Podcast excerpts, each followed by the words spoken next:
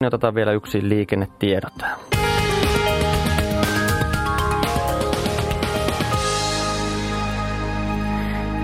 Tämä liikennetiedote menee tielle neljä Heinolaan. Siellä on onnettomuuspaikan pelastus- ja raivaustyöt käynnissä. Tie neljä, eli Jyväskylän tie Heinolassa noin 49 kilometriä ennen Lahtea. Tarkempi paikka Vahteristo. Siellä siis onnettomuuspaikan pelastus- ja raivaustyöt käynnissä. Yksi ajokaista on suljettu liikenteeltä ja poliisi ohjaa liikennettä.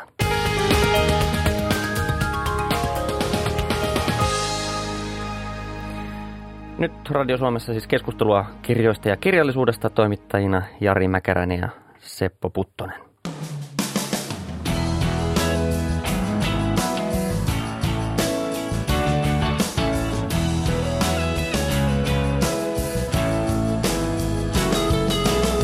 Yle, Radio Suomi.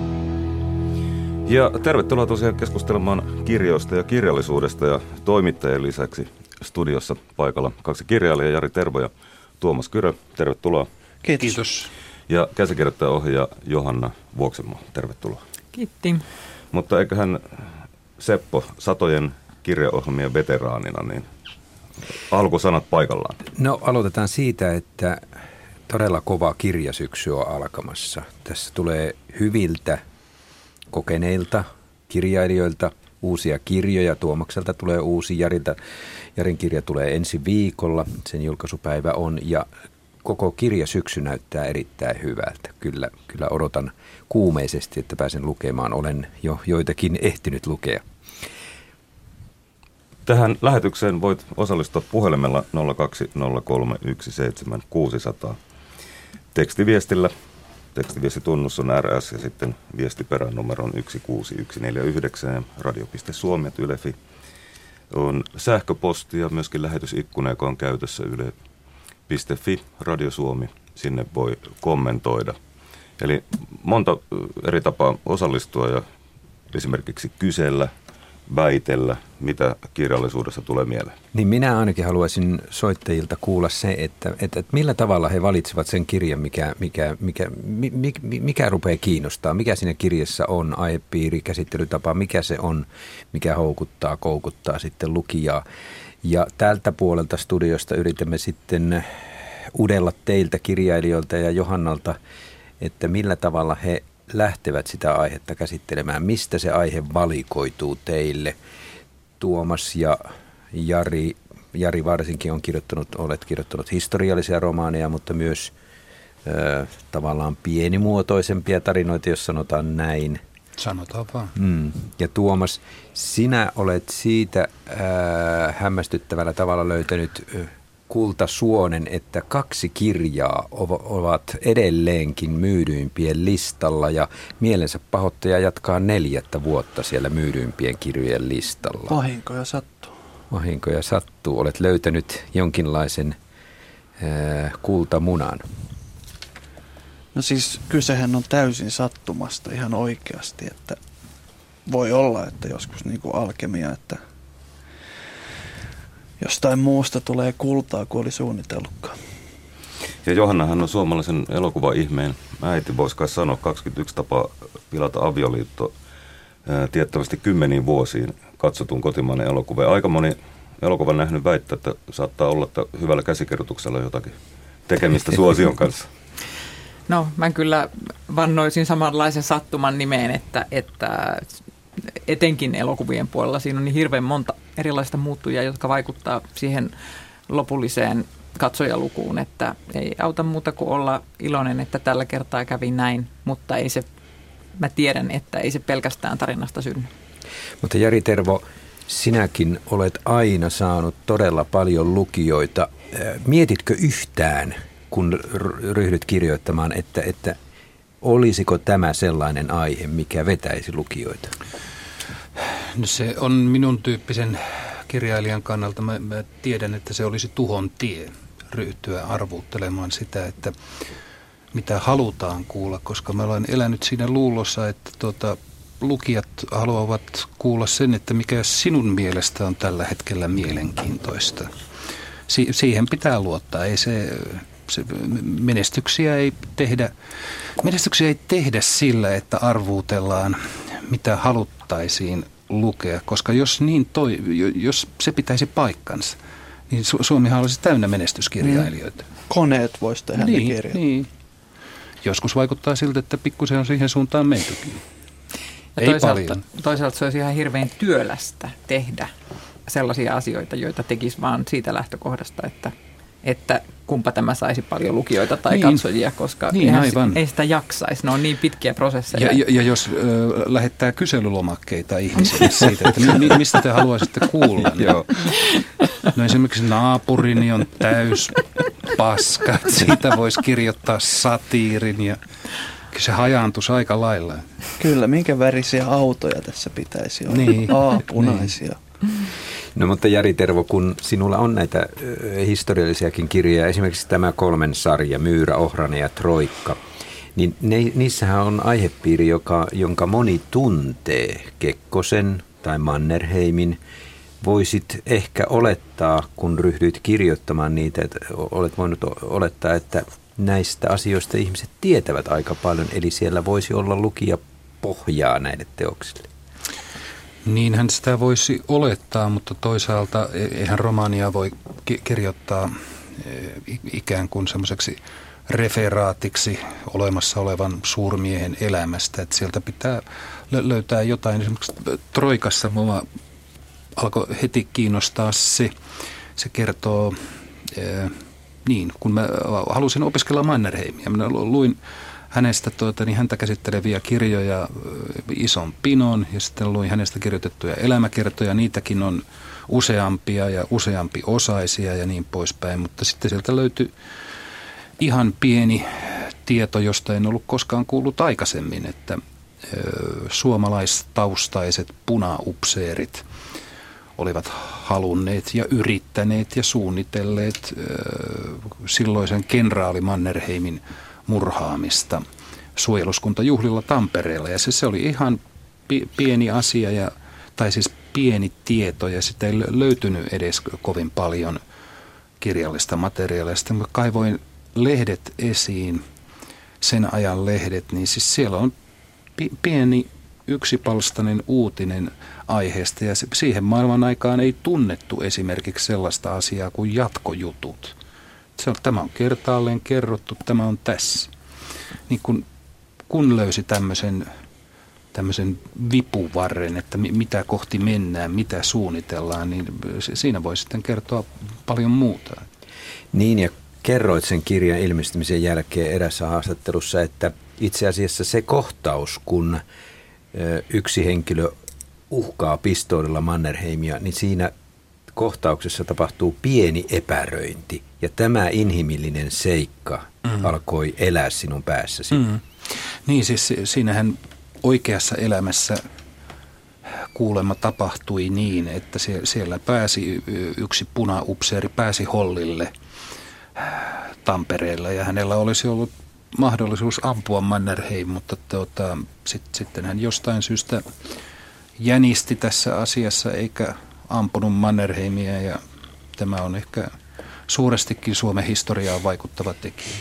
Mi- mi- miten paljon te haluatte inhimillistää näitä merkkihenkilöitä? Siis tuohan on esimerkki tarinasta ja tarinan rakentamisesta, että kuorit sen historiallisen ihmisen ympäriltä Patsaan tai tarinasta. Siis- ihminen. Niin, inhimillisiä siis, tunteita. Siis se kuulostaa tietysti näin me, meidän kaikkien hyvien arki-ihmisten kannalta se kuulostaa typerältä ja merkilliseltä se, että niin siis jos alkaa kirjoittaa romaania Hitleristä, niin tehtävänä ei ole osoittaa se, että kuinka paha ihminen hän oli, vaan yrittää löytää sieltä sisältä ihminen. Niin, niin, myös, niin myös näyttelijöillä.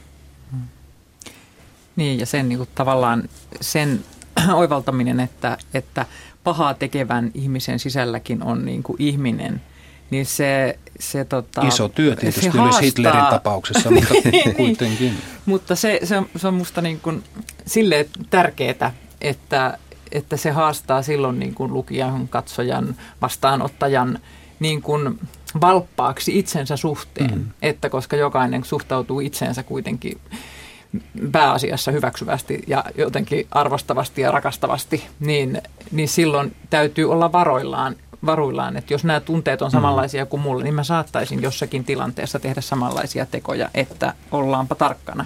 Niin, Mut, siis se, se, siinähän on se, semmoinen, jos joskus kirjoittaisin kirjan, jossa on Hitler merkittävässä osassa, niin siinähän pitäisi lähteä silloin tietysti tästä kuuluisasta junatapaamisesta – jossa Mannerheim, Hitler saapui Mannerheimin syntymäpäivälle. Siitä on olemassa nauhoite ja se on hyvin opettavaista kuunneltavaa, koska niin, niin harmillista kuin se onkin, siinä puhuu hyvin rauhallinen ja selväjärkiseltä niin vaikuttava Hitler.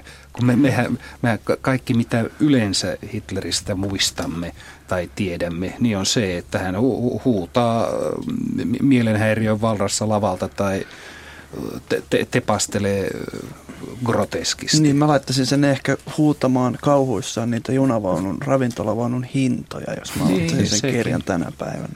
Ehkä Mannerheim tarjos kuitenkin. Niin, eikö, lounassetelillä. Eikö Tuomas Kyrö tämä Hitler sinullekin sillä tavalla äh, niin kuin liity sinuunkin, että kyllähän sinäkin kirjoitit liittokirjassa tästä Joo, naisesta, joka hurahti. rakastuu ja, ihmisenä Hitleriin, niin, kuvittelee ja, sen päässään ja jonkinlaiseksi. Ei, ja eikö, eikö olekin julmempaa, kun me joudumme huomaamaan, että hyvästä ihmisestä kuoriltuu tällainen karmea piirre esiin. Niin. Se on niin, paljon se... julmempaa kuin se, että on läpensä paha, joka tekee pahaa. Näin on. Se, se, sehän on draamaa, että mm. joku muuttuu johonkin, eikä kerrota, että kaikki on aina ollut pahaa tai sitten kaikki ovat hyviä. Otetaanko mukaan kuuntelijat lähetykseen ensimmäisen puhelun muodossa. Täällä olisi varmaankin Salosta. Masa, terve. Terve. Minkälaisia ajatuksia kirjallisuus juuri tänään sinussa herättää? Äh, on, ei tänään on herättänyt jo kauan.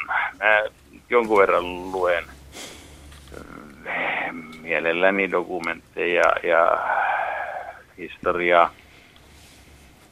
Ja olen törmännyt semmoisiin asioihin, en tiedä miten mä sen kauniisti sanoisin, mutta johonkin kirjaan, se voi olla aika hyvä kirja, mennä pitkälti yli puolen väliin, niin eikö sinne jonkun kirjailijan pidä laittaa yksi luku panemisesta? Se on siis aivan käsittämätöntä, että pilataan hyviä kirjoja sille, että, että kuka tunkeutuu toisen sisälle ja miten. No se on yksi puoli elämän arkea. Äh, on, on. On, on.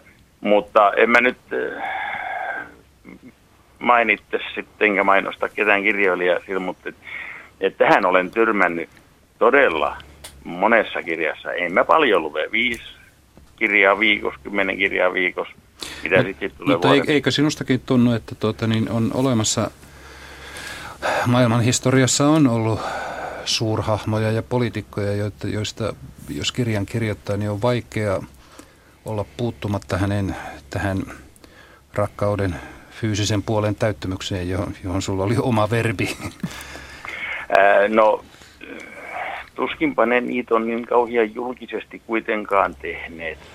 Et, et se on sitten yöelämää ja se on kuitenkin varmasti kirjailijan arvailua. Niin, se voi olla, että kun fiktiota kirjoitetaan, niin siinä saattaa joutua arvailemaan ja mm. Mut mä, mä vähän värittääkin lu... ehkä juuri sitä yöelämää avaamaan. Mä puhuin, että mä luen dokumentteja ja historiaa. En, en, en kauheasti väkisin tule romaaneitakin eteen, mutta, mutta se, että et kirjailija ei semmoisessa dokumenttikirjassa kauhean paljon kuitenkaan sit voisi omiansa sinne niin, niin mutta te, teidän mielestä siis kuitenkin, että pa- panemista on liikaa kuitenkin nykykirjallisuudessa? On ehdottomasti. Hyviä kirjoja pilataan ihan, ihan asiattomilla, äh, asiattomilla erottisilla, sanotaan näin kauempi sana hiukan. Joo.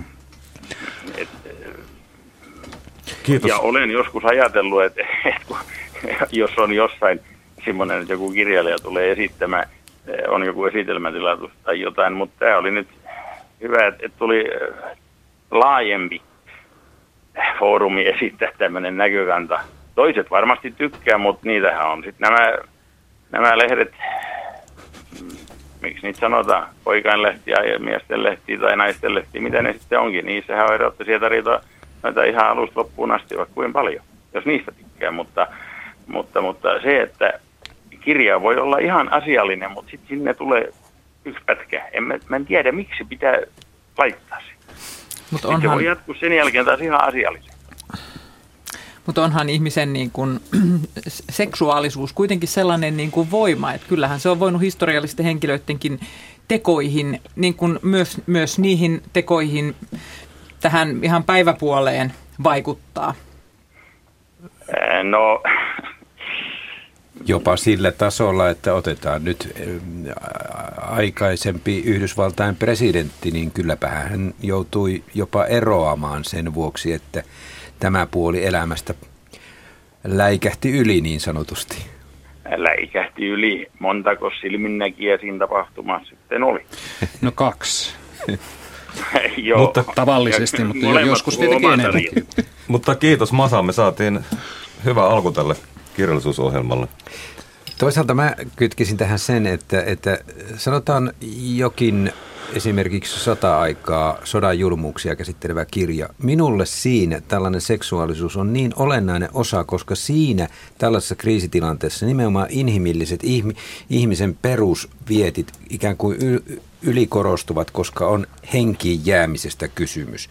Ja silloin se ikään kuin väkistin tulee esiin se ihmisen julma puoli myös tällä alueella. Niin, minua on aina ihmetyttänyt se, että, että kun nykykirjoissa on kovasti seksiä ja väkivaltaa, että minun mielestä siis se, miten niin nykykirjoissa, se, semmoinen tuota, niin kohtuullisena pidetty kirjailija kuin Shakespeare perusti koko tuotantonsa seksiä ja väkivaltaa.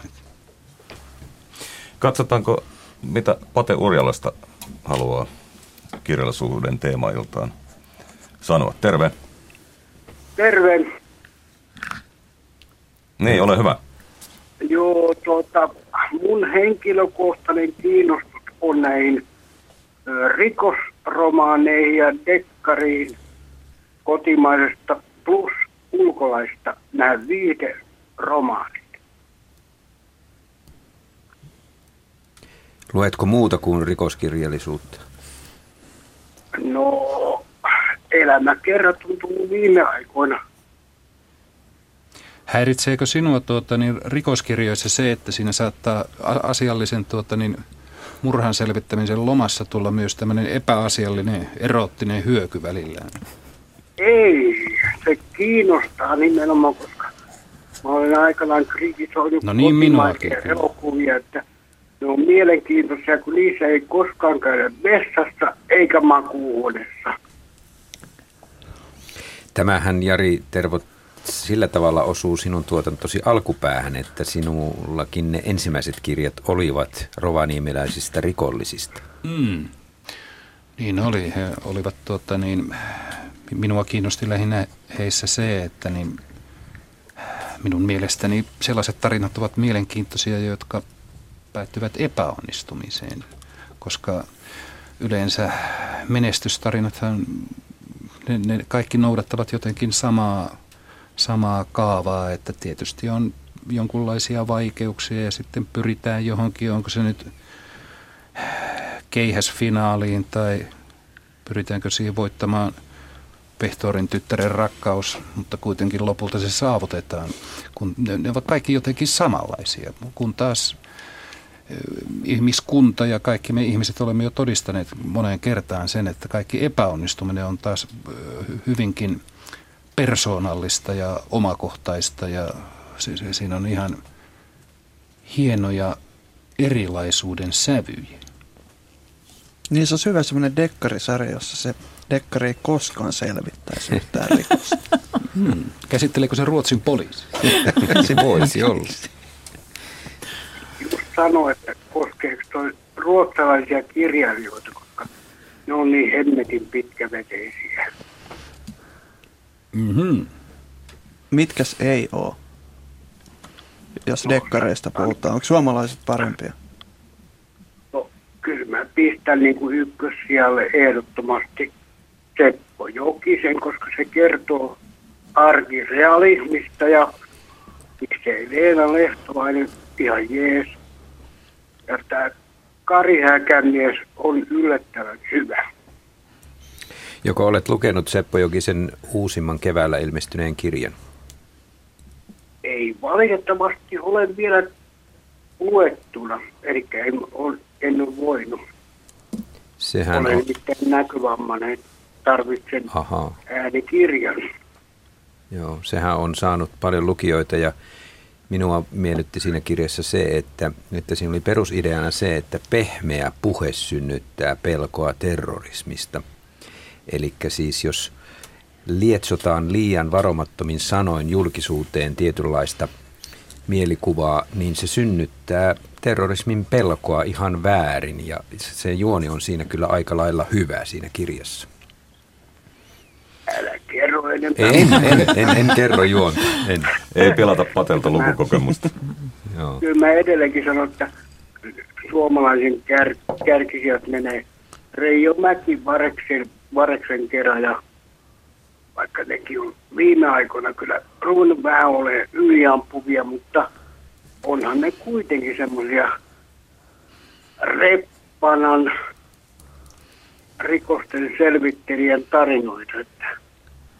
Mutta niissä kyllä on sitten sitä erotiikkaakin, vaikka ei ihan aina onnistuneesti. Okei, kiitos Pate näistä havainnoista ja hyvää illanjatkoa ja hyviä hetkiä sitten Kiitos. toivottavasti pian sen Miellyttävää Jokisen kanssa. Kiitoksia. Täällä on muuten lähetysikkunasta tullut Tuomakselle kysymys. Mikä on vaikeinta kirjan kirjoittamisessa? Ei Aloit- yhtään pienempi. aloittaminen. Ei kyllä aloittaminen ole helppoa, mutta voi tulla 100 sivua tai 200 sivua ennen kuin ymmärtää yhtään, että onko siitä mihinkään ja mihin, mikä se oikein on se. Romaani on, niin kuin on monesti sanottu, niin se on vähän semmoinen sika, joka syö kaiken. Joskus on pitänyt syödä itse myös se sika ja siirtää roskikseen koko käsikirjoitus ja siirtyä seuraavaan aiheeseen. Ei, se, ei, se ei ole vaikeaa silloin, kun koko ajan kirjoittaa, niin se pysyy se moottori päällä. Sitten jos pitää taukoa, niin sitten kaikki kirjoitustyöt vaikenee, vaikeutuu, hankaloituu. Mä yksinkertaistan, mutta Tuomas ja Johanna Vuoksenmaa, tavallaan teistä luen samanlaista tapaa katsoa maailmaa ja ihmisiä. Ihmisen arjen pienuudesta otatte aiheita ja teette siitä draamaa. No ehkä, siis mm, voin, voin sille allekirjoittaa, että ainakin mä tykkään niin kuin, Tuomaksen ihmiskuvasta. Klikkaan minua, klikkaan mua sarjassa ja sitten tässä 21 tapaa pilata avioliitto, niin siinähän on tavattoman tavallaan pienistä arjen asioista kysymys, vaikka suuresta rakkaudesta, mutta kuvaat sitä pienillä asioilla näiden ihmisten isojakin elämänvalintoja, mutta, mutta tavallaan niin kuin pienen arjen kautta.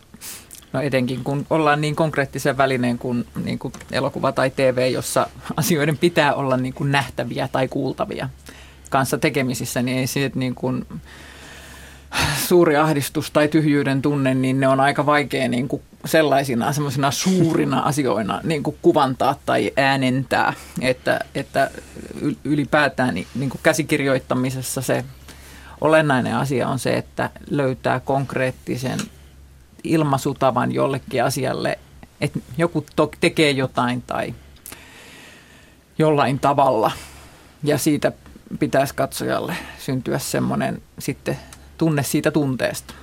Niin, mulla on tuottajat kertoneet sellaisen, että niin, missään tapauksessa käsikirjoitusta ei saa aloittaa sillä, että mies käveli ikkunaa ajatellen entistä vaimoaan. Miten se näytetään? Että sille, mistä katsoja voi päätellä sen, että hän ajatteli juuri entistä vaimoa? No nyt meni taas yksi käsikirjoitus Tuomaksella oli jo idean poikainen kehittymässä. Siihen kohtaan voidaan laittaa kertoja ääni, joka tietysti usein kirja, mm. niin kun, kun tehdään kirja tota, dramatisointeja, niin niiden rasitteena usein on niin kuin hu- huono adaptaatio sisältää usein kertoja äänen, että sitten se mies kävelee siihen ikkunan niin. ko- ääreen ja Ja jos se kertojaääni vältetään, koska se on epäelokuvallinen, niin sitten hän katsoo valokuvaa Niin. ikkunasta. Kädessä valokuva entisestä vaimosta. Otetaan 020317600 on numero suoraan lähetykseen ja, ja tuota, puheluja tulossa otetaan täältä mukaan. Taitaa olla Lohjalta. Eikku, hyvää iltaa. Ole. Hyvää iltaa, olen. Halo. Tervetuloa mukaan lähetykseen. Kiitoksia. Kuule, Tuomakselta kysyisin Yes. tai antaisin kommenttia, kun tämä mielensä pahoittaja, niin minä en olisi varmaan sitä, sitä tota, niin, lukenut enkä muuten, mutta niin minä kiinnostuin siitä, että kun siitä tuli kuunnelmana Antti Littia luki, luki tätä mielensä pahoittajaa. Ja tuota niin, siitä jäi semmoinen niin kuin kiinnostus siihen, että ikään kuin Antti olisi juuri tämä henkilö, joka on sen mielensä aina pahoittanut. Niin.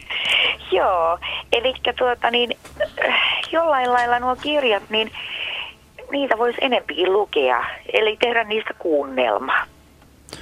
Niin tässähän kävi semmoinen ihan täys sattuma edelleen sattumien sarjassa, että Joo, Antti Liittiä päätyi siihen, esitin, ne oli siis alun perin kuunnelmia, viisiminuuttisia juttuja radioteatteri ai teki. ne. teit ne alun perin kuunnelmaksi, että ei kirjana. Ja Joo, ne oli näin. alun perin 40 lyhyt kuunnelmaa ja sitten Joo. mä esitin Kainon toiveen, että jos tähän joku näyttelijä näitä saataisiin lukemaan, niin mun toiveet olisi joko Antti Liitja tai Oiva Lohtander. Mutta, Aivan. mutta tiesin, että yleensä sama kuukausipalkkainen 61-vuotias nainen lukee kaikki roolit. Joo, Enkä ollut mitenkään varma, että tähän voidaan saada sitä.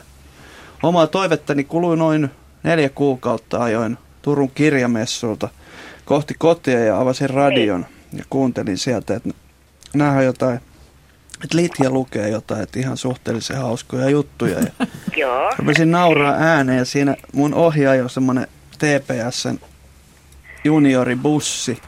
Samalla hetkellä mä ymmärsin, että nyt ne näkee mut nauramassa mun omille teksteille, niin, että mä oivalsin omikseni vasta hetken kuluttua. Alkoi hävettää. Hävettää tällä hetkelläkin kertoa tätä, koska se, miksi hävettää? siksi, että ei omille jutuille naureta. Ei saa Mutta Antti Liitja, hävetä. Ant, mutta siinä oli just se, että se Liitja näytteli ne erittäin lähelle sitä, niin kuin mä olin ne kuvitella Niin. kirjoittaneeni.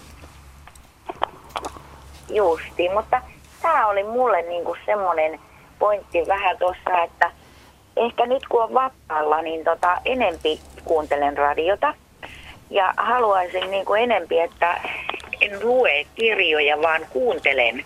Joku toinen lukee niitä ja mä eläydyn siihen. Ja vallankin, kun on hyvä lukija, niin mä ajattelen, että tämä on nyt se rinnan päähenkilö itse. Että se kulminoituu niin kuin siihen, että joku osaa niin hyvin kertoa ne asiat, mitä sinäkin olet kirjoittanut, mitä Jari on kirjoittanut. Jos joku niitä lukisi, niin, niin tota, jollain lailla tuntuu, että se lukeminen No tietysti rasittaa silmiä, mutta niin, kuunteleminen on jollain lailla, että pääset siihen sisään. Se on minun, Joo. minun tuota, niin, mielipiteeni, että mä pääsen siinä kuuntelemalla enempi siihen sisälle ja eläydyn ja Ja on, Näin. si, siinä on kirjailijan kannalta myös se, sellainen miellyttävä asia, että jos tehdään äänikirja, niin sen on sitten ainakin joku lukenut. Kyllä, kyllä. Silloin on joku lukenut, jos äänikirja tehdään. Ja, ja tosiaan tota, niin, nämä on ollut mulle justiin mukavia nämä, nämä, tuota, niin, nämä mielensä pahoittajat. Ja mulla on vielä yksi kirje alkoi, harvemmin kirjoitan kirjeitä käsin, mutta niin, se alkoi näin, että kyllä mä niin mieleni pahoitin, No niin. kun oli vähän tämmöinen ikävämpi asia, mutta tuota, niin se alkoi näin, että kyllä mä niin mieleni pahoitin. Eli tämä on ollut, enkä vie aikaa muilta soittajilta enempää, mutta tosiaan niin tämmöinen on mulle, mulle nyt tullut, että äänikirjat, äänikirjat on nyt niin kuin tullut lähelle sydäntä. Että tota, tämmöinen. Kiitoksia. Niitähän on nykyään paljon, koska aika On. monesta kirjasta tulee saman tien äänikirja Kyllä, markkinoille. joo. Ja sitten tosiaan se, että saat sen välillä, jos kuuntelet, niin välillä lopettaa ja taas jatkaa. Koska jollain lailla se tuota niin, just se kerronta, ja riippuu niin paljon kertojasta, niin kuin mä nyt sanon mm. tätä Litjananttia, niin silloin kun siinä on oikea henkilö, niin sä voit niin kuin ajatella, että tämä on justiin se mielensä pahoittaja. Mä nyt tartuin tähän kirjaan ja paljon muitakin hyviä on juttuja ja muuta, mutta tota, niin, olin tyytyväinen, kun satuin kuulemaan tämän mielensä pahoittaja ja mä aina odotin, että koska se taas tulee. Hyvä, kiitos Eikku ja hyvää päivänjatkoa sinne. Jarille tuli kysymys meidän lähetysikkunasta, että olet varmaan aikanaan aloittanut kirjoittamaan kirjoituskoneella tai kynällä ja paperilla. Onko näin? Öö, siis hetkinen. Kyllä mä oon kirjoittanut, kyllä mä oon tainnut kirjoittaa ihan jopa ensimmäiset runoni, niin mä kirjoitin sen kyllä semmoisella t- tietokoneella ja mä muistan vielä, että siinä oli suuria, suuria vaikeuksia, koska siis silloin mä printtasin niitä semmoiselle ketjulomakkeelle ja mä en tie, siis sen, että siis mun piti yrittää satuttaa se sillä tavalla, että siis tämä dramaattinen kaiken ratkaiseva rivi ei satu, satu juuri sen katkoviivan kohdalle. Ja mä muistan vielä, kun Ville Viksten, joka oli VSOin pitkäaikainen kirjallinen johtaja ja hän sitten sanoi joskus 80-luvulla, kun vein hänelle äärettömän keskinkertaisia runoja pinkan ja hän luki ne ja sitten hän sanoi, että la- laitetaan syksyyn tämä, mutta että armahda vanhaa miestä seuraavalla kerralla ja yritä käyttää. Siellä on semmoinen kuin riviväli, joka laitetaan printettäessä, että nämä jos niin kuin kaikki limpissä. Niin vuonna 80 julkaisit ensimmäisen Joo, runokirjasi. Kyllä. Ja se oli, sehän tota, se tapahtui oikeastaan sillä tavalla, että niin oli, oli tota, niin Helsingin yliopiston ylioppilaskunta järjesti kulttuurikilpailut, jonka, jossa oli myös runosarja, ja jossa runosarjassa menestyi erinomaisesti Kari Hotakainen, hän tuli toiseksi. Ja sitten tota, niin, minä satuin sen voittamaan ja sen sitten Raadin jäsen lähetti ne Ville Wiksteinille minun tietämättä. Hän oli ylioppilaslehden päätoimittaja Vesa Haapala ja lähetti ne tietämättä sinne ja sitten tuota, mä lähetän Ville Wiksteinille huolestuneen kirjeen, jossa kerron, että nämä, nämä runoharjoitelmat eivät missään tapauksessa ole julkaisukelpoisia. Ja sitten Ville Wiksten lähetti minulle kirjeen, jossa hän oli röyhkeästi samaa mieltä, että ei julkaista, mutta niin, hän mielellään lukisi lisää. Sitten minä kirjoitin niitä lisää. Mutta onhan se siis, toi väline on sellainen, että mä tiedän sen, että mulla olisi ollut erittäin hankala kirjoittaa proosaa, romaania kirjoituskoneella – koska mä oon sitä jäljestä, siis ihan siitä fyysisestä jäljestä niin tarkka, että niin se, se kirjoituskoneella se olisi ollut suurta tuskaa. Se, se, se olisi ollut... Saati käsin. Saati käsin. Ei, ei, ei, kunnioitukseni on syvä niitä menneiden vuosisatojen kollegoja kohtaan, jotka ovat käsin niitä kirjoittaneet. Kyllä. Aleksis Kivi kirjoitti pöydällä se, miten se meni siinä Veijo niin, siis on, Ve, Veijolla on ehkä pieni virhe siinä, että sehän, siinä, se oli, että Aleksis kirjoitti pöydän päällä seisten käsi. niin. Että siis hän ei varmaankaan seisonut tuota niin pöydän päällä, mutta niin hän seisoi. Ainakin se ja... oli niin pieni se torppa, että olisi pää osunut niin. Otetaan Jari Tervo tähän sana, joka saattaa ärsyttää sinua hieman, mutta mistä syntyy kirjaan se, että se koskettaa lukijaa? Tuomas ja Johanna, vastatkaa tekin. No se, sehän on, loppujen lopuksi se on yksinkertainen asia on se, että on tietenkin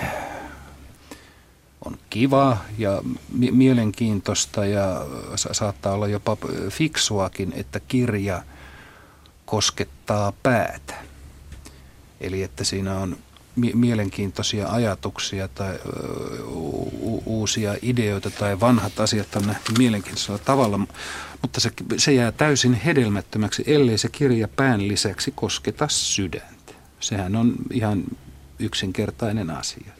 E, ellei siinä ole, ellei tarinassa pelkää kenenkään puolesta, niin siis siitä ei tule mieleen jäävää tarinaa. Niin kuin edellisessä romaanissasi Leila, niin minulle edelleenkin mieleen, jää, mieleen jäävin kohtaus on se, kun, kun ä, Turkin puolelta Kreikkaan tulleet pakolaiset miettivät, miten kantaa lasta ja reppuun saksilla tehdään jaloille au, aukot, jotta se vauva saadaan nostettua sinne reppuun. Niin kyllä siinä tippa silmään tuli siinä kohtauksessa, kun sitä luin. Niin, se on y- yksityiskohdat tekevät kirjan. Mutta Johanna Vuoksenmaa, sinun käsikirjoittamissa ja ohjaamissasi televisio- ja elokuvajutuissa on sama, sama asia, että ne menevät kyllä aika äkkiä hyvin syvälle tuonne tunnerekisteriin, minulla ainakin. No, tota, jo, jo tämä, mä en ole, en ole lukenut Leilaa, mutta sitten kun tämä kohta, jonka kerroit, niin, niin tosiaankin yksityiskohdat ovat se ovi, mistä me päästään niin kuin niiden henkilöiden nahkoihin. Ja sitten kun me päästään henkilön nahkoihin, mä puhun tässä nyt lähinnä niin kuin lukijana, koska että minkälaiset, että mitkä kirjat koskettaa mua tai mi, miten mä pääsen, niin, niin mun se ehdoton edellytys jotenkin, tai että yhdistävä tekijä niissä kirjoissa, jotka mua koskettaa, on se, että mulla pitää olla pääsy henkilöön tai henkilöihin. Ja se pääsy sinne on nimenomaan jonkun tutun asian kautta. Ja, ja se tuttu asia voi löytyä vaikka olisi ajallista tai paikallista etäisyyttä. Mutta se on niin, että repun mä tiedän, millainen on reppu ja mä tiedän, millainen on sakset ja mä tiedän, millaista on pienen lapsen kanssa. Niin näistä kolmesta asiasta mä olen jo jonkun ihmisen kehossa – sitä lasta sinne laittamassa. Ja silloin mut on viety sen henkilön sisään, jonka jälkeen kaikella mitä hän tekee tai sanoo on mulle merkitys. Mutta jos, jos mulla ei ole pääsyä siihen henkilöön, niin se on merkityksetön ja silloin mikään ei tunnu miltään. Mitäs Tuomas? No ei ole paljon lisättävää. On sen lisäksi, että niin pelkää vaikkapa päähenkilön puolesta, niin se, että toivoo. Jos katsoo vaikka romanttista komediaa, että alkaa toivoa, että saan nyt se – mies tai nainen. Ja siitähän siinä on koko ajan kysymys. Ja sen... Niin, tai jos on Tom Cruise, ettei saa. niin, mutta hyvässä, jopa Tom Cruisen hyvässä elokuvassa toivoo jopa, että se saa sen. Mikähän semmoinen olisi? Ei nyt tule heti niin. No, et, et se niinku koskettaa,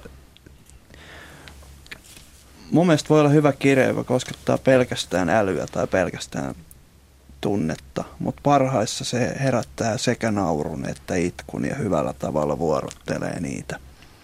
Kerjäläisessä ja Jäniksessä sinun edellisessä romaanissasi, niin kyllä lukija varmaan toivoi, että voi kun tämä romaanialainen nyt pääsisi jollain tavalla elämässä eteenpäin ja saavuttaisi jonkinlaisen tason ylö, ylöspäin siitä kerjäläisyydestä. Niin, siihen laitoin ihan tahallaan sellaisen niin, niin yksinkertaisen asian kuin, että hän tavoittelee nappulakenkiä pojalleen koko sen niin kuin matkan.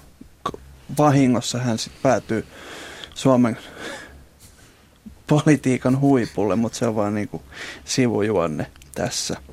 Taas tällainen hyvin arkinen pieni asia, mikä pitää tavallaan sen koko tarinan jänteen. Joo. Niin va- varmaan kannattaa sanoa ehkä sekin, että niin siis äly ja tunne, nehän eivät ole vastakohti. Äly vastakohta ei ole tunne, vaan älyttömyys. Niitä saa molempia mielellään käyttöön. Kuinka helppo on sitten kirjoittajalle, jos, jos pyrkii kuvaamaan tämän ihmisen, otetaan nyt vaikka historiallinen hahmo, oikeasti elänyt ihminen ja, ja pyrkii kuvailemaan hänen tunteitaan ja ajatuksiaan. Ja, ja esimerkiksi vaikkapa Kekkosen tapauksessa vielä on olemassa ihmisiä, jotka hänet jollakin tapaa tunsivat tai niin kuin elivät samaan aikaan.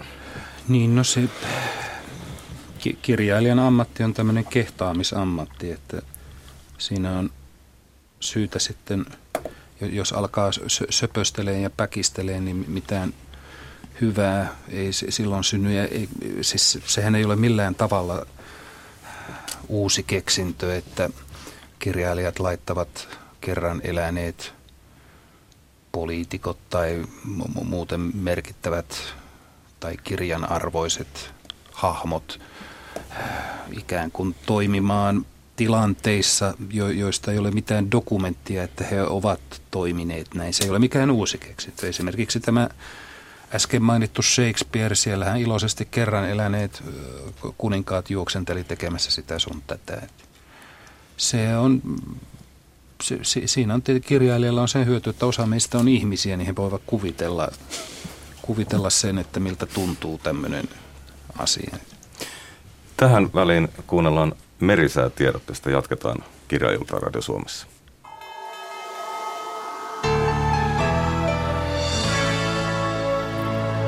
Kello on 18.50 vuorossa säätiedotus meren kulkijoille alkuun huomautus veneilijöille.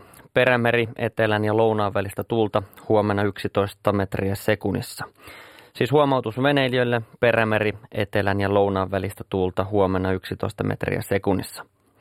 Fennoskandiassa oleva korkeapaine liikkuu hitaasti kaakkoon, huomenna matalapaine liikkuu Norjanmeren yli Koilliseen. Odotettavissa huomisiltaan asti Suomenlahti, Pohjois-Itämeren itäosa ja Saaristomeri, lännen ja pohjoisen välistä tuulta 2-6 metriä sekunnissa, päivällä rannikolla merituulta ja hyvä näkyvyys. Pohjois-Itämeren länsiosa ja Ahvenanmeri suunnaltaan vaihtelevaa tuulta 1-5 metriä sekunnissa, Huomenna vähän voimistuvaa lounaan puolelle kääntyvää tuulta iltapäivästä alkaen 3-7 metriä sekunnissa ja hyvä näkyvyys. Pohjanlahti suunnaltaan vaihtelevaa tuulta 2-6 metriä sekunnissa. Huomenna vähitellen voimistuvaa etelän ja lounaan välistä tuulta iltapäivällä 5-9 metriä sekunnissa. Perämerellä enimmillään 11 metriä sekunnissa. Paikoin utua, muuten hyvä näkyvyys. Saimaa luoteen puoleista tuulta 2-5 metriä sekunnissa, yöstä alkaen suunnaltaan vaihtelevaa tuulta 0-4 metriä sekunnissa ja enimmäkseen hyvä näkyvyys. Odotettavissa maanantailasta tiistailtaan Suomenlahti, Pohjois-Itämeri, Ahvenanmeri ja Saaristomeri, todennäköisimmin heikkoa tuulta, myöhemmin iltapäivällä Ahvenanmerellä ja Pohjois-Itämeren länsiosassa etelätuulta alle 10 metriä sekunnissa – Pohjanlahti lounaan puolesta tuulta alle 10 metriä sekunnissa tiistaina iltaa kohden merenkurkussa ja Peremerellä alle 14 metriä sekunnissa. Säärannikkoasemilla tänään kello 18. Haapasaaressa lämpötila on siellä ollut silloin plus 18 astetta, länsituulta 5 metriä sekunnissa, selkeää ja näkyvyyttä 45 kilometriä. Kotka Rankki plus 18, Länsi-Lounas 5, Orrengrund plus 18, Länsi-Lounas 5, Emäsalo plus 18, Lounas 5, Kalbodagrund plus 17, Länsi 4, Estiluoto, Lounas 3, Harmaja plus 18, Lounas 5, Selkeä 35, Mäkiluoto plus 18, Länsi-Lounas 5, Bokasär plus 18, Länsi-Lounas 6, selkeää ja 40, Jussarö plus 17, Länsi 5, selkeää 45, Hanko Tulliniemi plus 18, länsi 6, Russarö plus 18, Länsi 6, Veenö plus 19, Länsi 5, Uuttö plus 20, Luoden 4, 45, Buxar plus 17, Pohjoinen 2, Ristna plus 18, Pohjoiskoillinen 2, Selkeä ja 40, Gotska Sandön plus 19, Pohjoiskoillinen 2, näkyvyyttä 45, Rajakari plus 21, Länsi 4, Fagerholm plus 20, Pohjoisluode 5, Kumlinge plus 18, Pohjoisluode 4, Selkeä 45, Nyham plus 18, Luoden 4, Selkeä 45, Merket plus 17, Koillinen 2, Isokari plus 18, Pohjoisluoden 5, Selkeää 30, Kylmäpihlaja plus 18, Luode 5, Selkeää 35, Tahkoluoto plus 18, Luoden 4, Selkeää 35, Selgrund plus 18, Länsilounas 3, Bretschääret plus 16, Länsilounas 4, Strömingsboden plus 17, Länsilounas 3, Valassaaret plus 18, tuulitiedot puuttuvat, Kallan plus 15, Länsi 3, Tankkar plus 16, Länsi 4, Pilvistä 40, Ulkokalla plus 15, Koillinen 4, Nahkiainen plus 13, Pohjoinen 4, Raahe plus 16, Pohjoiskoillinen 5, näkyvyyttä 13 kilometriä, Oulu Vihreäsaari plus 17, Pohjoinen 4, näkyvyyttä yli 50, Marjaniemi plus 16, Pohjoiskoillinen 4, Selkeä ja 30, Kemi 1 tiedot puuttuvat ja Ajos plus 18 astetta, siellä tuuli lounaasta 4 metriä sekunnissa, selkeää ja näkyvyyttä 21 kilometriä. Meriveden korkeudet on mitattu tänään kello 17.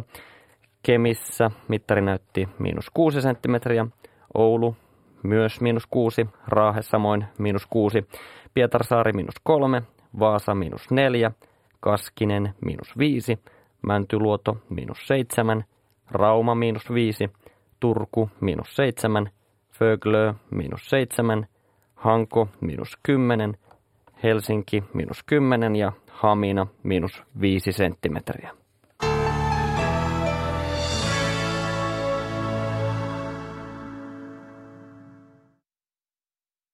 Näin kuultiin tuoreita säätietoja oikeastaan tähän liittyen. Täällä on Radio Suomen lähetysikkunassa Jari Tervolle viesti anonyymiltä henkilöltä. Kirjoita Tervo sellainen romaani, jossa aina herkullisemmassa kohdassa noin kolmen sivun välein aletaankin kohtauksen päälle lukemaan merisäätä. Hmm. Ehkä no. sitä, se, se voi olla, että pikkusen liika annostellaan merisäätä tota, siinä romaanissa. Kyllä, taitava kirjailija sen sinne niin. luontevasti no istuttaa. Tota, että noita pitäisi myydä äänikirjoina, noita merisäätä. Tuota, tähän lähetykseen, jota vielä kello 20 saakka tässä välillä seitsemältä kello 19 kuulla uutisia ja urheilua, mutta tuota, voi osallistua soittamalla numero 020317600 ja otetaan Järvenpäästä Esko, joka soitti. Terve. Terve, terve. Eh, tuossa, eh, tämä ei ole minun varsinainen asiani, mutta eh, tässä mielen pahoittamisessa tuli sellainen kommentti, että kun kirjailija on vaikea analysoida kohderyhmää, ketkä minun kirjani ostaa tai lukee, niin mehän tiedetään hyvin, että Suomen kansasta noin 20 prosenttia on kverulantteja. Oli hallitus mikä tahansa, tilanne mikä tahansa, ne aina valittaa. Ja sitten jos otetaan kohderyhmäksi nämä kverulantit ja lisääntyvä vanhusjoukko, niin johan on ostajia ja kuuntelijoita ja sehän on aika loistavaa tekstiä tässä mielessä, että kyllä jos kirjoittaisi, että kyllä minä sitten niin ilahduin, niin paljonkohan tulisi myyntiä. niin, mutta kyllä mä... Siellä ilahduttiin näköjään, mutta minun varsinainen niin palaisin niihin historiallisiin romaaneihin. Kun päät, koko päiväiseen harrastukseen eläkeläiselle kuuluu lukeminen ja historia. Ja minä olen pannut merkille sellaisen seikan, että olen aikoja sitten, 50 vuotta sitten opetellut lukemaan silmäilemällä – ja historiasta romaania, kun lukee silmäilemällä, niin sitten kun tulee semmoinen kohta, joka kiinnostaa, sillä hän pystyy seuraamaan tapahtumat. Mutta jos tulee kiinnostava tapahtuma, siirrytään sanalukuun. Ja jos todetaan, että viime vuosisadalta vallankin henkilö sotahistoriat, niin jos kirjoittaja on tehnyt ilmiselvän asiavirheen, niin into jatkaa lukemista, niin se laimenee. Ja Nimittäin se kolmas tapa lukea on sitten, jos otetaan vertailukohdaksi jo edesmennyt Mika Valttari, hän siirsi historian niin kauaksi, että asiavirheitä on vaikea osoittaa. Ja äh, sitten joutuu lukemaan kolmeen kertaan ensinnäkin tarkkuuttamaan, mitä se Mika nyt ihmismielestä, jumaluudesta, niin edelleen rivien välissä sanoo. Ja sitten vielä kertaalleen lukemaan, että miten hän sen sanoo. Niin Sehän siis, saattaa tämä sama pyrkimys olla jollain muillakin kirjailijoilla. No joo, se on harvinaista nykypäivän kirjailussa, koska on kiire, pitää saada joka jouluksi taas jostain rakuuna kapteenista joku hemmetin tarina, jossa ei ole päätä eikä häntää. Mutta on kummikpatu talvisota ja punaiset housut. niin. Että, jos kirjoittaa sellaista, jossa ei ole päätä eikä häntää, ja tarkoituksena on esittää loistavaa sanan käyttöä, niin suomalaisessa kirjallisuudessa joudutaan menemään 30-luvulle Unto Seppäsen pyörivään seurakuntaan tai myllytuvan tarinoihin. Sen tasoisia Juuri näin se on. Paasilinna nyt on lähellä, josta voi todella todeta, että tämä ei ole tarkoitettukaan uskottavaksi. Niin, että kun historiaromaanin kirjoittaja kirjoittaa historiallisen romaanin, niin onko vastuu lukijalla? Uskooko hän, että se meni näin? Kiitos Esko. Nyt tulee aikamerkkiä uutiset katkaisemaan lähetystä hetkeksi, mutta jatketaan sitten myöhemmin.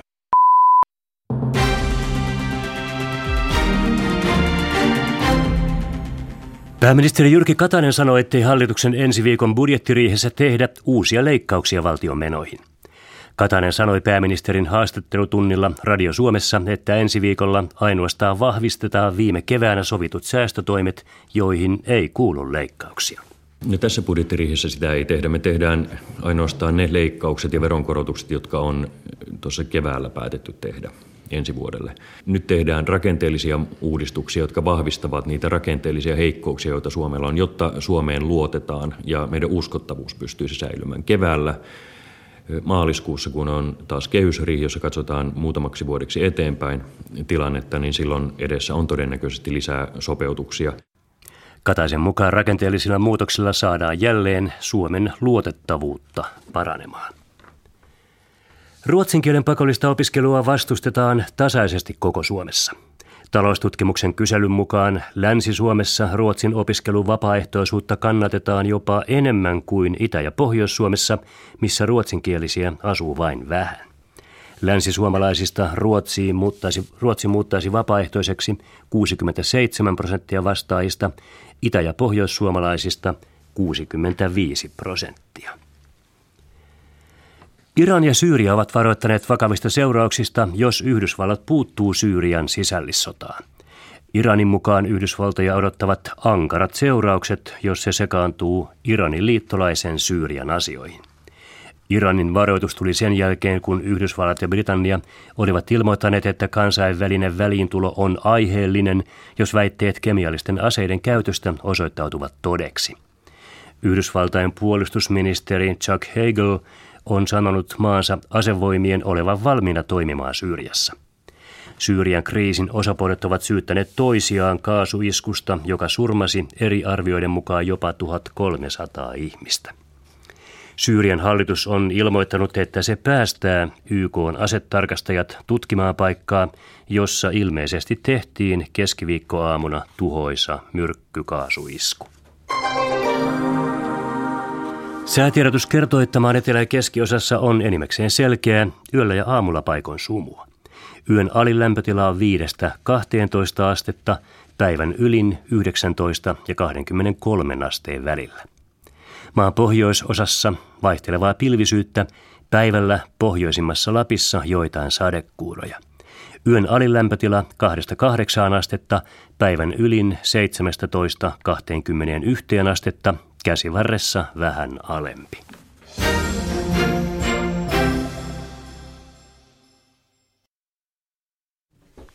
Nyt on vuorossa Urheiluradio studiossa Riikka Smolander.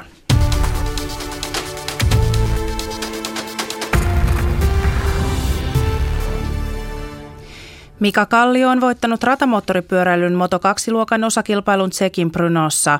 Voitto on ensimmäinen Kalliolle tässä luokassa. Hänellä on urallaan nyt 13 voittoa. Edellinen voitto tuli vuonna 2008 250-kuutioisissa. MM-pisteissä Kallio nousi nyt neljänneksi, vain seitsemän pisteen päähän kolmannesta sijasta. Sarjan kärjessä jatkaa tallikaveri Scott Redding. Mika Kallio. Kyllä se viimeiset mutkat, kun tiesi, että todennäköisesti se voitto siitä tulee, niin kyllä se aika uskomaton tunne on. Ja, ja, ja tosiaan viisi vuotta on aikaa kulunut, kun on viimeksi keskikorokkeella seissyt, niin, niin, niin kyllähän se tietysti tietyllä tapaa hiljaiseksi pistää, vaikka sitä tietysti täytyy juhlistaa, mutta, mutta tota, sitä on paljon päiviä vierähtänyt, kun siinä on seissyt ja paljon hommaa tehty sen eteen ja nyt se voitto tuli, niin kyllä se tietysti aika iso helpotus ja tästä on hyvä mennä eteenpäin. No kyllä itselle henkilökohtaisesti tärkeämpi oli tämä voitto. Että tietysti mitali on aina mitali ja semmoinen olisi hieno saavuttaa, saavuttaa mutta tota, kyllä tämä voitto ehdottomasti oli, oli tämän kauden tärkein tavoite ja, ja, ja, se on nyt saatu taskuun. Ja tietysti nyt tässä tosiaan kun pystytään, näyttää siltä, että pystytään taistelemaan mitalissa, niin ilman muuta sitäkin nyt jossain, jollain tavalla pitää vähän miettiä. Sebastian Vettel oli ylivoimainen voittaja Pelkian Spaan Formula 1-osakilpailussa. Ferrarin Fernando Alonso ajoi toiseksi, paalulta lähtenyt Lewis Hamilton jäi kolmanneksi. Niko Rosberg oli neljäs ja Mark Webber viides. Kimi Raikkoselle kisa oli harvinainen katastrofi. Suomalaisen 38 kisan putki ilman keskeytyksiä katkesi, kun lotukseen tuli etujarruvika. Keskeytys pudotti Raikkosen MM-sarjassa neljänneksi, 63 pisteen päähän kärkimies Vettelistä. Williams Williamsin Valtteri Bottas oli osakilpailussa 15. Citroenin Dani Sordo voitti puolestaan Saksan MM-rallin. Osakilpailuvoitto oli espanjalaisille uran ensimmäinen. Voitto ratkesi vasta viimeisellä erikoiskokeella ja Fordin belgialaiskuski Terry Neuville jäi 53 sekunnin päähän. Mikko Hirvonen oli kolmas kahden ja puolen minuutin päässä kärjestä. Palkintokorokessia oli Hirvoselle vasta kauden kolmas. Osier on MM-sarjan ylivoimassa johdossa, Növil on toisena ja Latvala 11 pisteen päässä. Sordo on neljäntenä kaksi pistettä Latvalasta ja Mikko Hirvonen on viidentenä. Antti Ruuskanen on voittanut eliittikisasarjan. Moskovan MM-kisojen kutonen oli Tampereen keihäskisan ykkönen tuloksella 85.04, mikä riitti sarjan voittoon ja 10 000 euron pääpalkintoon. Antti Ruuskanen. Kyllä nyt pitkästä aikaa tässä vähän paremmalle tuntuu, että jotta sai tälle kaupalle aikaa, että kuitenkin eliittisarjan voitto. Että ihan hyvä sarja tuli tuossa ja hyviä heittoja tuli, että siihen pitää olla tyytyväinen. Miten analysoisit nyt noita heittoja? No varmaan siinä lähin rennosti liikenteessä. Että kuitenkin 82 83 lähin heittämään, että se, sillä voisi vaikka irrota tämä kupin voitto. Ja, ja, ja lähti ihan mukavasti rullaamaan ensimmäistä kierroksesta alakkaan se heitto, niin ei siinä muuta kuin lisäsi vaan tehoja ja, ja, ja homma, homma toimi kuitenkin kohtalaisen hyvin. Että olisi voinut tulla tänäänkin pitempi heitto, mutta ei tullut, että ollaan tähän tyytyväinen. No kyllähän se aina tietää, että ruotsalaiset on kovia maaottelussa ja ne aina vennyy siellä, mutta kyllähän myöskin jos perustasolla heitetään, niin kyllä me pystytään kapulota rattasi junttoamaan ja tietenkin kolmosvoittoa sitä pitää lähteä hakemaan, että ei anneta ruotsalaisen juhlia Ruotsissa. Laura Arfman haastatteli ja tuo Ruotsi-ottelu käydään kahden viikon kuluttua ja sitä seurataan Ylen kanavilla. Tampereella Sandra Eriksson hätytteli 3000 metrin esteessä Johanna Lehtisen Suomen ennätystä. Hän sijoittui kisassa toiseksi ja jäi ässeestä puoli sekuntia. Noora-Lotta Nesiri sijoittui toiseksi 100 metrin aidoissa. Suomen ennätys jäi pienessä flunssassa tällä kertaa rauhaan. Aika oli 13.13. Kisan voitti Ukrainan Hanna Platit siinä ajalla 13.08. Keihänheittäjä Tero Pitkämäki on tehnyt Saksassa käydyssä kutsukilpailussa kauden kärkituloksen 89.03. Heitto on kauden pisin maailmassa kahteen kauteen. Naisten superpesiksen ensimmäisessä välieräottelussa Lapua voitti Lappeenrannan 2-0. Toinen peli on vielä kesken. Miesten superpesiksen kolmannessa karsinnassa Jyväskylä-Oulu 2-0, voitot 2-1. Kuopio Alajärvi-ottelu on kesken. Naisten karsinnassa Roihu pää 1-0, voitot 1-1. Seinäjoki Viinijärvi 0-2, voitot 1-1. Ja miesten superpesiksen neljäs ehkä ratkaiseva välieräottelu on kesken. Raahe on hävinnyt siellä Vimpelille avausjakson 2-12. Urheilua sitten jälleen 20.03.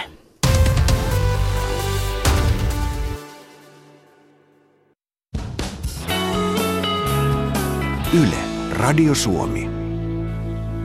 Ja urheilun jälkeen puhutaan sitten toisenlaista kulttuurista, mistä kirjailijat kirjoittavat, mitä suomalaiset lukijat haluavat lukea. Kirjallisuuden teema Ilta Radio Suomessa 020317600 on numero studioon. Voit kysyä tai ehdottaa, niin kuin tässä muun muassa tullut ohjeita kirjan kirjoittamiseen ainakin sekä tuota Jarille että Tuomakselle. Tuossa päästiin ää, Rakuna Upseerin punaisista housuista ehkä tämmöiseen sitten historiallisen romaanin, uskottavuuteen. romaanin uskottavuuteen. Ja tuossa itse asiassa uutista aikana siitä pari sanaa jo mainittiin, mutta tämähän on oikeastaan elokuvan ja, ja, ja kirjan ero, että elokuvassa se, on, se voi tulla aika kalliiksi se uskottavan näköisen tekeminen, kun sen sijaan kirjassa tietysti se on, ei maksa yhtään sen enempää kuin tehdä jotain vähemmän uskottavaa. Mm-hmm. Joo, ja niille virheille on hirveän paljon enemmän sijaa, että, tota, että kun kirjoittaa, niin ei tarvii, sillä henkilöllä ei tarvi olla niitä nappeja. Niistä ei tarvitse puhua mitään, ei tarvitse tietää millaiset ne on, mutta että kun tehdään leffaa, niin niidenkin pitäisi olla oikein. Mutta mikä se on se sopimus lukijan ja sen kirjan tai ki- jopa kirjailijan kanssa, että se uskoo siihen? Sehän on tavallaan hölmöä, että mä lähden lukemaan Kerjäläinen ja Jäniskirjasta sellaista tarinaa, että romanilaiskerjääjä tosiaan pamahtaa Suomen politiikan huipulle. Eihän se ole uskottavaa. Niin musta se on niin yksinkertaista, että, että se, kun se on hyvä se kirja. Niin. En puhu omastani, vaan kun olen itse lukija tai katson elokuvaa. En, sekä on hirveän todennäköistä, että tuolla niin Star Wars-maailma on olemassa, missä puhutaan ulkoavaruudessa. Ja kyetään hengittämään, mutta mä vaan ostan sen. Tai lapsesta asti lukee Akuankkaa ja ostaa sen. Ja aika moni lukee myös vaikkapa raamattua ja uskoo ne kaikki asiat. Intohimoisestikin uskoo vielä. Sitä paitsi sehän on paljon turvallisempaa tehdä Star Wars ja siinä ei soru historiallisiin virheisiin. Näin on. Mutta se on siis, se on, siinä on musta se on yksi kauneimpia asioita tarinankerronnassa on se, että et, et voi tehdä nimenomaan fiktiivisessä tarinassa, että voi tehdä niin kuin, mahdottomasta mahdollista sellaisella todistusjonolla.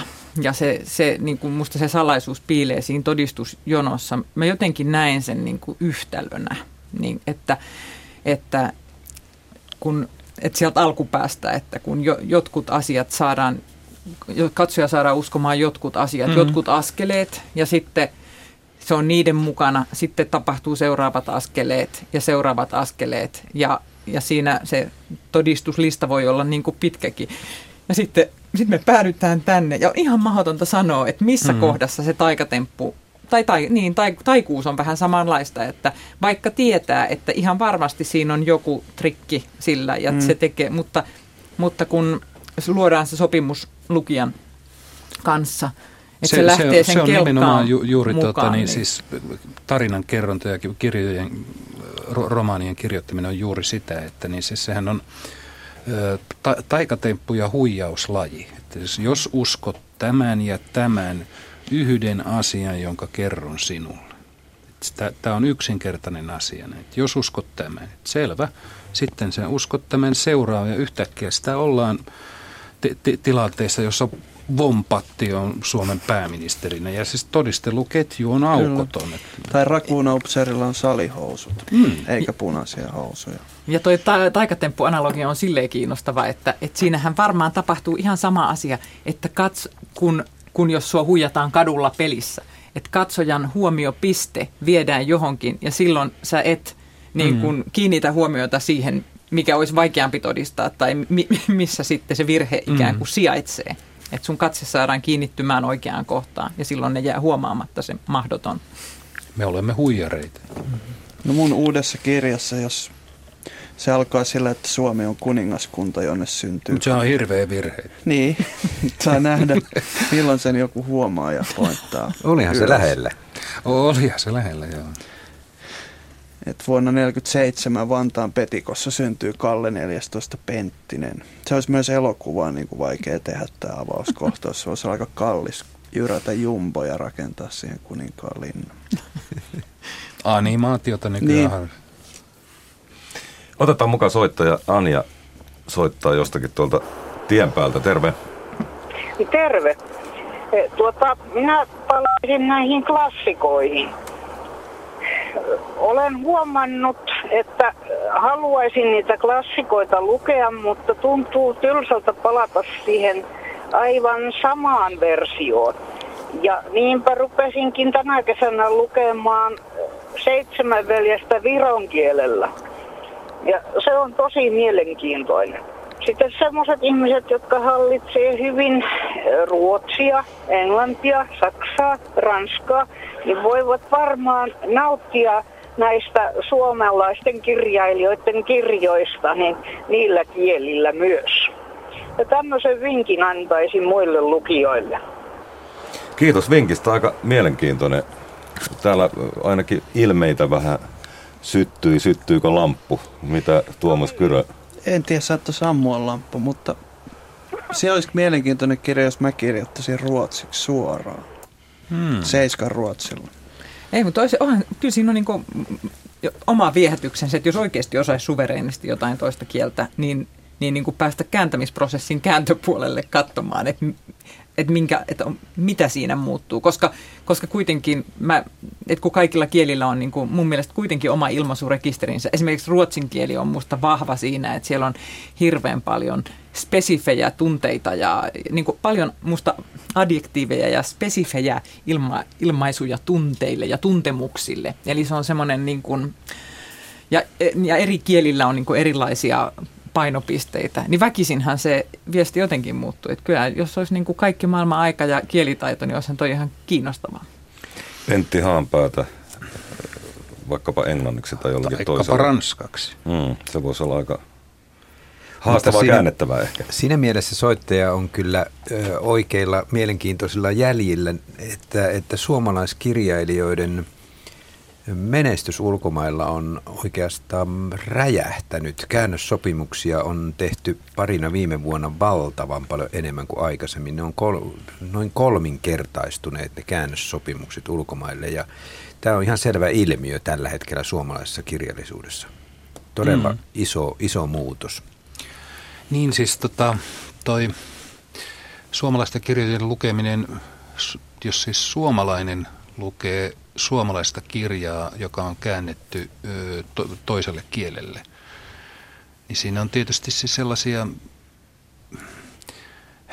kirjailijan kannaltahan siis se on, kirja huononee joka kerta, kun se käännetään. Se ei missään tapauksessa ainakaan parane. Se, se voi tulla tietysti mielenkiintoiseksi, kun on lukenut kolme kertaa Aleksis Kiveen Seitsemän veljestä, niin kyllähän se olisi kiva niin nähdä, että miten se miten se nyt alkaa muilla kielillä, mutta yle, yleensä on käytetty sellaista ilmaisua, että, tai se on vanha viisaus tai väite, että mitä on runous. Runous on se, joka runoutta kääntäessä katoaa. Mm. Prahan kirjamessujen vuosien hauskin perinne on sellainen, että siellä on raati, joka on lukenut sellaisia tsekkiläisiä kirjoja, jotka on ensin käännetty toiselle kielelle ja sitten jostain kumman syystä käännetty takaisin tsekin kielelle.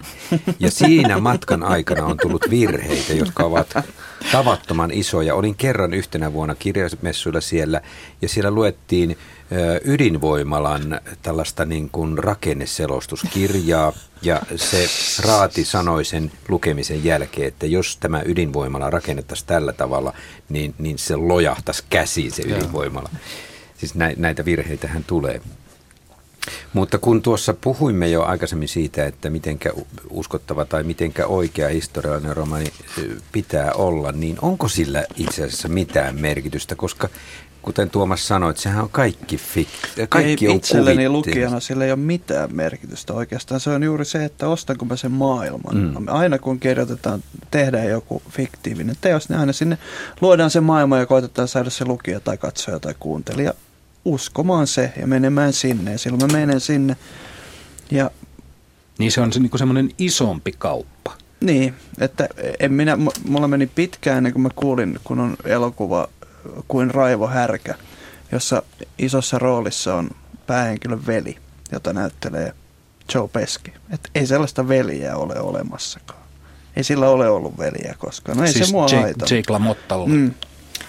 Ja sitten siis niin kuin, että mun mielestä toi fiktio ja faktaraja on, niin kuin, se on niin häilyvä, että mä en niin kuin ikinä edes kuvit, mä en usko siihen, että, että olisi olemassa mitään dokumentaarista teosta, mikä olisi sillä jatkumolla jotenkin absoluuttisesti mm. siellä mm. reunassa. Että koko ajan on kysymys valinnasta. Aina valitaan jotain, aina jätetään jotain pois.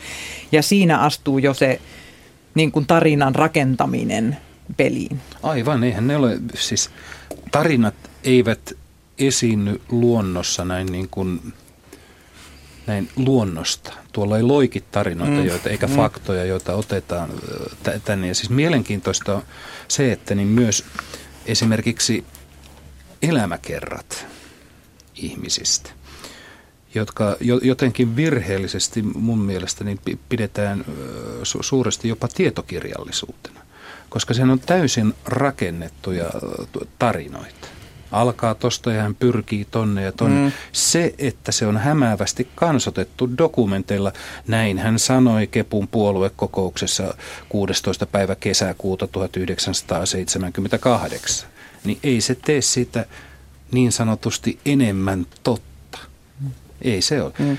Hämmästyttävästi historiallisissa tutkimuksissa, elämäkerroissa noudattaa tarinan kaavaa.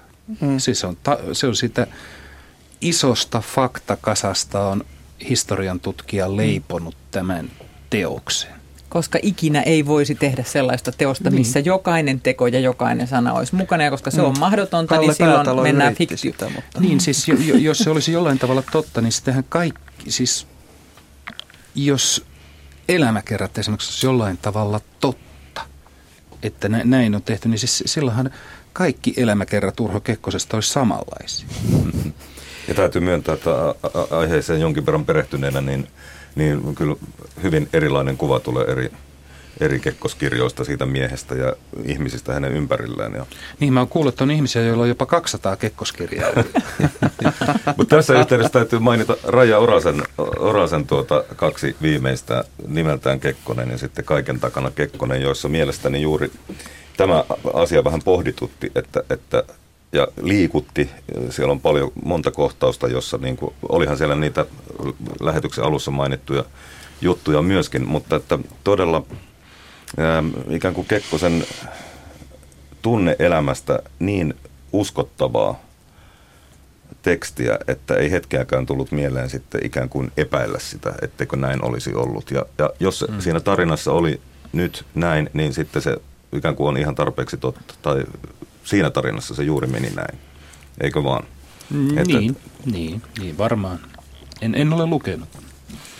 Siinä tuli yksi suositus. Mutta minä olen havainnut, että mm, jossain määrin kirjailijat ovat tunteneet mielenkiintoa kirjoittaa itsensä kirjaan sisälle. Tänä syksynä muutamia sellaisia ilmestyi Anja Kauraselta ja Kari Hotakaiselta muun muassa. Hotakainen kirjoitti oman onnettomuutensa siihen kirjaan. Ja sitten olen huomannut televisiosarjoista, esimerkiksi rikossarjoista. Johanna, sinun kanssa tuossa ennen kuin tulimme studioon puhuin, puhuimme siitä, että, että niissä on sellainen juoni monesti, että se etsivä joko itse on sekaantunut johonkin tai hänen perheeseensä liittyy jokin rikos, mitä hän selvittää.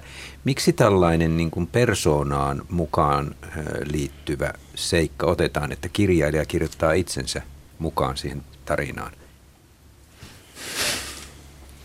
Tuomas, onko sinulla mitään ajatuksia? Sinulla ei Mutta aina sitä nyt kirjoittaa, ole. siis se lähin ihminen, joka tuntee ihmisistä sitä kirjoittaa ja koettaa ymmärtää ihmistä jotain itseen, niin sitä joutuu katsomaan. Ja sitten sitä voi jakaa sitä, ripotella. Jokaisessa henkilössä on keskioluen prosenteista Spiritus Fortiksen prosenttiin 3,5-92 minua itseäni. Mutta Aina. Tuo, Myönnän sen jo nyt tässä vaiheessa. Tuoko se jollain tavalla siihen kirjaan ikään kuin enemmän uskottavuutta? Ei, ei, se... ei vaan se tarkoittaa sitä, että kirjailijat mielellään kirjoittaa suurmiehiä. niin. Juuri näin. Ja naisista. Ja naisista. Otetaan mukaan soittaja 020317600 numero studioon ja taitaa olla Seppo Vilppulasta tällä linjalla. Hyvää iltaa. Hyvää iltaa. Ennen kuin kysyn Tervolta, niin toteaisin, että jokainen esimerkiksi Shakespeareista tehty elämäkertahan on romaani. Eli yhdyn siihen, mitä täällä sanottiin näistä elämäkerroista. Kerroista. Ja sitten se, että mikä esimerkiksi minua tuota, niin viehättää kirjallisuudessa, kaikissakin kirjallisuudessa, niin mä lähestyisin sitä tämmöisellä lauseella, joka runoilija sanoo näin, että vastavirtaan ui lohen suku. Eli että meissä ihmisissä on aika paljon sellaista piirrettä, että me pidämme sellaisesta tendenssistä kirjoissa, jotka on jotain yleistä mainstreamia vastaan. Ja mielellään sitten, että se hivelee sitten meidän mahdollisesti omaa vastarintaisuutta jossakin yleisessä asiassa. Oletteko tästä samaa mieltä vai eri mieltä? Kyllähän sitä tietysti kirjailija, jos hän kirjoittaa kirjan, niin jostain esimerkiksi tunnetusta historian hahmosta, niin eihän hän mielellään tee referaattia siitä, että mitä hänestä on aikaisemmin tästä hahmosta sanottu, vaan yrittää luoda siitä oman näkökulmansa, joka, ja jos onni käy, niin siis se on täysin vastakkainen kuin mitä on aikaisemmin julkisuudessa tästä henkilöstä tehty. siis Aivan, ja tämä on havaittavissa kyllä, kyllä tuota kirjallisuus ihan selvästi, selvästi ja millään sitä vielä sillä tavalla, että, että kirja niin kuvauksessaan, kielenkäytössään kuin juonessaan, jos on juonikirjasta kysymys, niin tarjoaa yllätyksiä. Mm. Niin, mä olen sen, siis minun, siis kun antiikin runousopissa puhutaan katarsiksesta, että joka on siis tällainen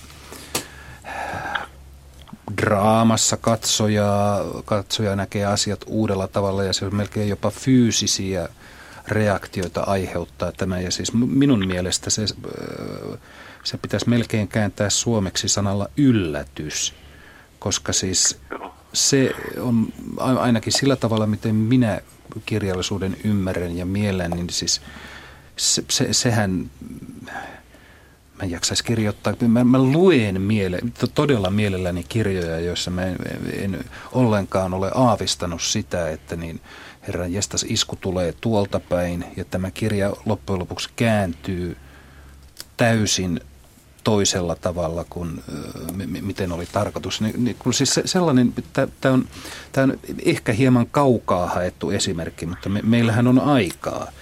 Että kun siis on sellainen lännen elokuva kuin äh, Armoton, siis Clint Eastwoodin ohjaama lännen, joo, lännen elokuva, jossa pyssysankari, jos sen nopeasti kertoo, pyssysankari on lopettanut pyssysankaroinnin, mutta sitten hän kuitenkin lopulta palaa ja lyhyesti sanottuna käy ampumassa kaikki.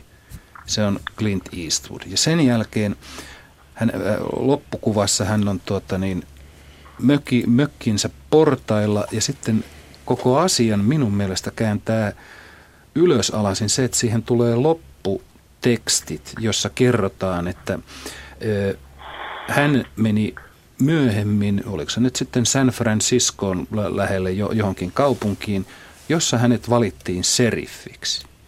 Siis tällainen mm-hmm. ihminen, siis se, joka, joka on juuri paljastunut, että hän ei ole muuttunut miksikään, hän edelleen tappaa ja läjäpäin ihmisiä. Siis, ja tällä tavalla Joo, vielä, jo. että siis se on ajoitettu elokuvan aivan viime sekunneille ja varmasti iso osa elokuvan katsoja, jotka ei edes lue, malta lukea sitä, poistuvat salista ennen sitä. Tämä, tämä kääntää niin kuin se koko, tämä kääntää sen leffan maailman kokonaan ympäri, että se, se, Joo, se on tästä, hieno. Tästä tota, ympärikääntämisestä kysyn kohta justiin Tervolta, mutta totesin nopeasti, että kun mä oon teatterialan ihmisiä, niin tuosta katarsiksesta, että Peter von Pack varmaan sanoisi siitä, että, että se on elämää suurempi elämys. Mm. tunne, Kyllä. tunne että tota, mutta just näistä yllätyksistä, niin, niin, niin tota, kun Jari Tervo kirjoitti tämän Troikan ja tutustui Mannerheimiin, mäkin olen tutkinut paljon ja kirjoittanut näytelmänkin Mannerheimista, niin, niin tuota, äh, tähän suurmiehen onko Tervo törmännyt sellaiseen yllätykseen, että hän on yksityiskirjeessään lausunut näin, että yleinen asevelvollisuus on ihmiskunnan suuri onnettomuus? En ole törmännyt siihen, mutta tuota, mä veikkaan, että nykyiset Mannerheim-fanit eivät tuota, niin heti tunnistaisi häntä tuosta sitaatista. Joo, niin, tuota, niin mä olen äh, tämän, äh, kysynyt tämän kysymyksen tilaisuudessa, missä oli sekä valkoisten että punaisten edustajia. Äh, kerron tämmöisessä hyvin sovinnollisessa keskustelutilaisuudessa, niin kumma kyllä kumpikaan puoli ei tykännyt hyvää. Mutta tuota, sitten vielä tästä ihan lyhyesti, niin tästä, tästä että ylipäätänsä niin tutustuitko Mannerheimin henkilökohtaiseen kirjeenvaihtoon tässä kirjaa tehdessä? Öö, siis vähemmän. Vähemmän siihen. Niin, Kyllä joo. mä kävin tuota niin, ka- kansallisarkistossa tuota, niin, selaamassa hänen mappiaan ja niin poispäin. No. Mutta niin, en, en mä, minä en tarvinnut niitä. No juu, se on ymmärrettävä, että missä mielessä. Mä vaan korostan sitä, sitä, että silloin kun tehdään elämäkertaa, niin kirjeet on sikäli hyviä, että, että niitä kirjoittaessa nämä suurmiehet ei vielä tiedä, että heistä joskus tulee suurmiehiä. Mm. Niin ne on sillä tavalla, niin kuin niiden uskottavuustaso on ihan toisenlaista. Mutta ihan lopuksi siis vielä, pi- vielä pienmiehet sitä, kirjoittaa niin. eri tavalla. Joo, kyllä. Kyllä. Tuota, niin tästä vielä, vielä sitten tästä murhayrityksestä. Sehän oli 4.4.1920 Tampereella. Joo. Ja siinä on semmoinen yksityiskohta, että, että Tampere vallattiin myöskin 4.4. Kyllä se, se, oli, se oli, joo, siis se, se oli nimenomaan, siis se oli paitsi suojeluskuntajuhla, niin siis se oli myös joka tietenkin jälkikäteen tuntuu niin kuin merkilliseltä, mutta se oli Tampereen valtauksen kaksivuotisjuhla. Nimenomaan, joo. Ja siksi mutta, se on mutta, siis ihan sinänsä mielenkiintoista, että niin ehkä silloin ajateltiin, että kyllä nyt kahdessa vuodessa haavat on jo arpeutunut. Joo, ei välttämättä 20 niin, aivan. 80, mutta ihan lopuksi vielä, vielä sitten, että, että tuota, äh, nyt on semmoinen, tätä voi joku pitää huuhaana, mutta että Mannerheimin ka- elämän kaikki tärkeimmät äh, kulminaatio vuosipäivät ja vuosiluvut menevät niin, että niissä esiintyy tämä numero nelonen. Mm-hmm. Kuriositeetti esimerkiksi hän syntyi 4.6. Hänen ensimmäinen nuoruuden rakkautensa oli syntynyt 4.6. Hänen lempihevosensa käti oli syntynyt 4.6. Minä olen myös syntynyt 4.6. Mm-hmm. Luulin seitsemänvuotiaaksi asti, että liputetaan siksi, että on minun syntymäpäivä. Joo. Ja sitten hänen tota, toi, toi, tuota, niin, työhuoneensa oli neljäs, huone numero neljä neljännessä kerroksessa. Tämä lista on valtavan pitkä, sitä on, sitä on kirjoitettukin. Että, niin ja ei, eikö hänen tuot... sanoi, että se on sattumalta, aika erikoista sattumaa. Ei, eikö hänen koulutodistuksessakin ollut nelosia?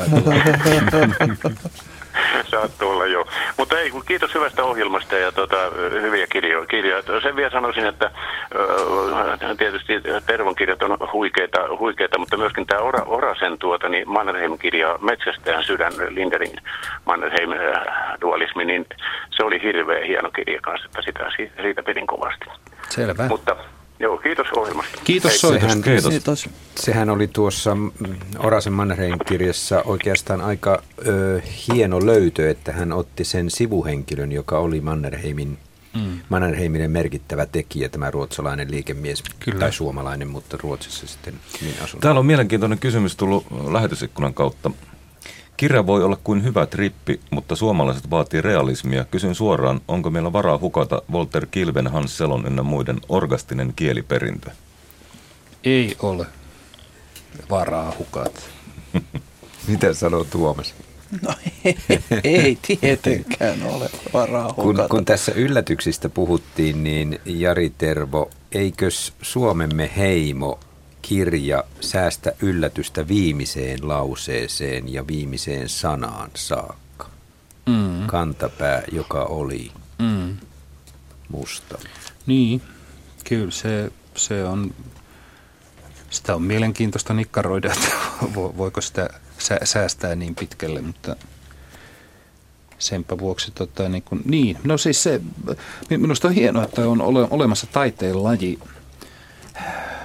jossa voidaan päähenkilön rotu salata vi- viimeiselle riville. Vaaditaanko meillä liikaa realismia, niin kuin tämä kirjoittaja epäilee? Kyllä, mä, siis kysymys on siitä, että siis oikeastaan vaaditaan semmoista komitea realismia. Mä muistan, että kun mä oon ollut jossain tota,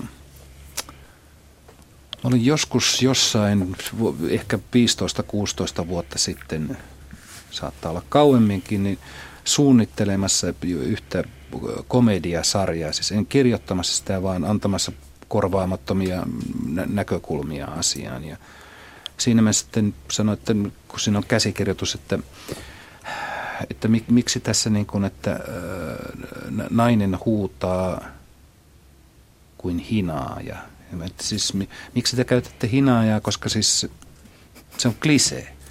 Voisit laittaa siihen vaikka nainen huutaa kuin paloauto, jolloin paikalla olevat näyttelijät sanoivat, että ei se, se paloauto ei ole oikein hyvä. Tai jaa, no miksi? Että, no kun sitä ei ole koskaan ennen käytetty. Siis sehän, se on, paloauto tässä yhteydessä ei ole kauhean erinomainen, mutta kyllä se nyt on parempi kuin hinaja ja juuri sen vuoksi, että sitä ei ole käytetty koskaan aikaisemmin. Siis siihenhän sinne pyritään, kun kirjoja kirjoitetaan, että siinä on, se, ne, se kirja poikkeaa kaikesta, mitä sitä ennen on tehty. Se, se, siihenhän sitä pyritään, ei siihen, että se muistuttaisi hirveän paljon jotain toisia teoksia. Sehän on taas niin, se on niin kuin sarjatuotantoa. On, on hyvä, että tuota, niin, sisupastiliaskit muistuttaa toisiaan aika lailla. Mutta kirjojen ei tarvitse. Kuinka paljon teidän, Tuomas Kyrö ja Jari Tervo, teidän kirjoihinne tulee niitä asioita, joissa, jotka yhteiskunnassa mm, nousevat esille. Siis sanotaan, että, että en, en nyt peräänkuuluta yhteiskunnallista romaania, mutta sitä keskustelua, mitä taloudesta käydä, käydään ja, ja mitkä ilmiöt nyt kuitenkin ovat keskustelun keskiössä. No jos ei se tapahdu tietoisesti, että nyt minä otan näitä yhteiskunnallisia asioita joihinkin kirjoihin enemmän, joihinkin vähemmän, jos johonkin voi kirjoittaa historiaan sijoittuvaa kirjaa ja koettaa samalla salavihkaisesti kertoakin tästä päivästä. Yleensä se nyt sillä lailla meneekin enemmänkin, kuin että yrittää kuvittaa täysin jonkun ajan, joka on jo mennyt. Mä olen itse ollut lukevinani nyt parin viime vuoden aikana kirjoista aika paljon sellaista vastakkainasettelua, että kirjailijat helposti näkevät tämän ajan ilmiöt aika vastakkaisina. Jos otetaan Maritta Lintusen kirja Pirjo Hassisen Popula, missä on, on tämä oikeasta popu, populismin nousu molemmissa näissä kirjoissa on Riku Korhosen Nuku lähelläni kirjassa oli selvä hyväosaisten ja vähempiosaisten vastakkainasettelu rahamaailman ja, ja köyhimpien ihmisten Tuomas Kyrö Kerjäläni ja Jänis, kyllä siinäkin oli tämä ö, huono-osainen ja sitten poliittinen eliitti. Että kyllä niissä asetelmissakin on jos selvää vastakkaisuutta. Onko se miten tietosta?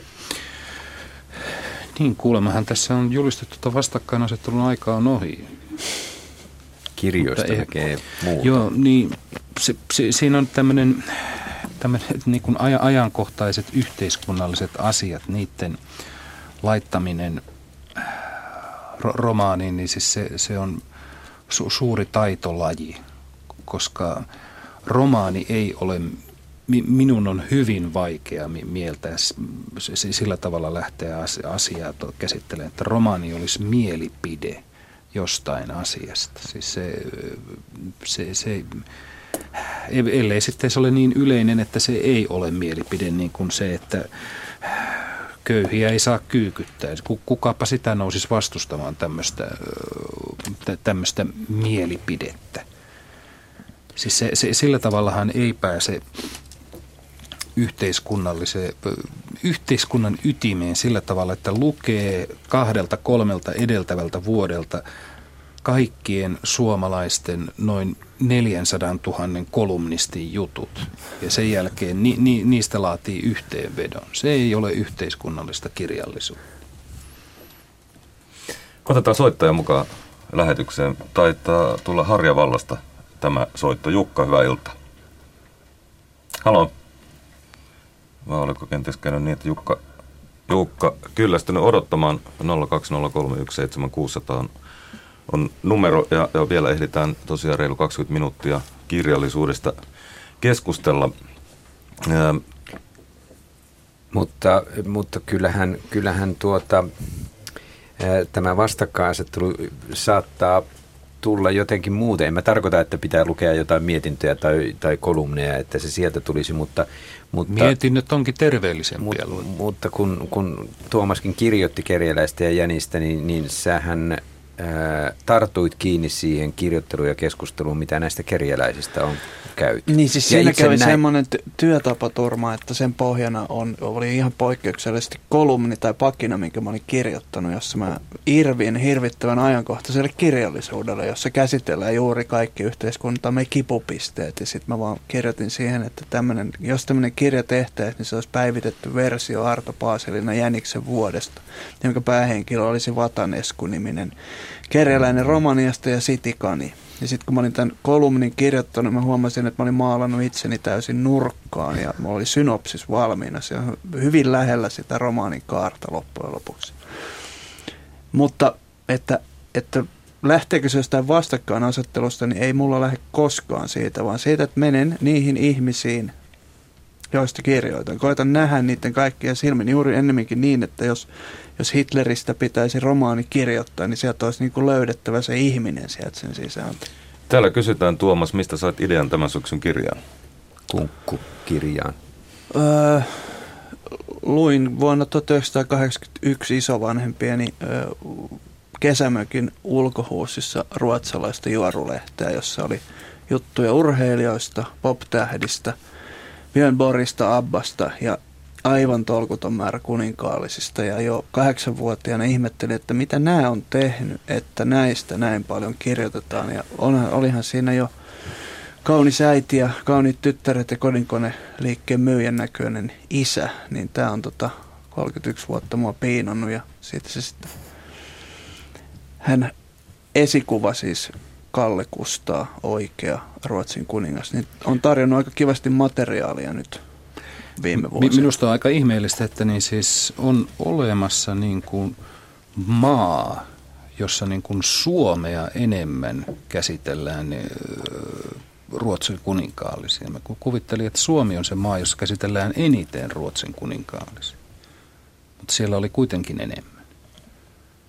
Niin siinä lehdessä? Niin. Ai se oli yksi lehti? Useita lehtiä, ah, no niin, jotka aivan. olivat aivan niin kuin keskittyneet siihen.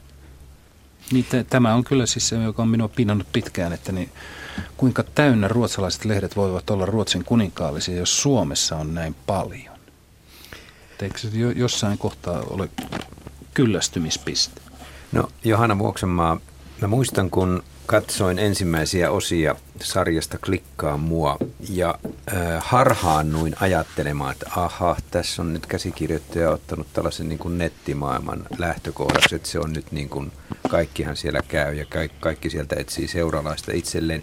Mutta se sarjahan oli ihan, ihan jotain muuta. Se ei ollut se netissä oleminen ollenkaan pääasia, vaan näiden ihmisten väliset suhteet, että minkälaisia suhteita keskenään heidän välilleen syntyi. Ja vaikka se oli komikan suuntaan pitkälle menevä, niin siinä käsiteltiin hyvinkin rankkoja aiheita välillä. Ja se, se avautui ihan erilaiseksi. Miten sinä ikään kuin houkuttauduit tähän hyvin intiimiinkin ihmisten suhteis, suhteiden kuvaamiseen, joka tässä 21 tapaa pilata avioliitto myös jatkuu? No siinä varmaan ylipäätään kun tekee jotain, et, jotain toisille, toisille ihmisille, katsojille, kuulijoille, mille ikinä, niin, niin mä oon jotenkin se tie, mitä pitkin mä lähden sitä kommunikaatiota rakentamaan on se, että mä kuvittelen, että me ihmiset ollaan keskenämme aika samanlaisia. Ja niin kuin et, etenkin, että miltä meistä tuntuu erilaiset asiat, niin ne on kuitenkin aika universaaleja. Sitten kun menee tarpeeksi syvälle itsessään ja, ja just niin kuin kehtaa, tunnu, niin kuin kehtaa kirjoittaa, että miltä joku asia tuntuu, niin, niin silloin mä et olen huomannut, että se yleensä siitä seuraa se, että ihmiset sanoo, että, että tota, mä tiedän ton tai että mulle on käynyt just noin.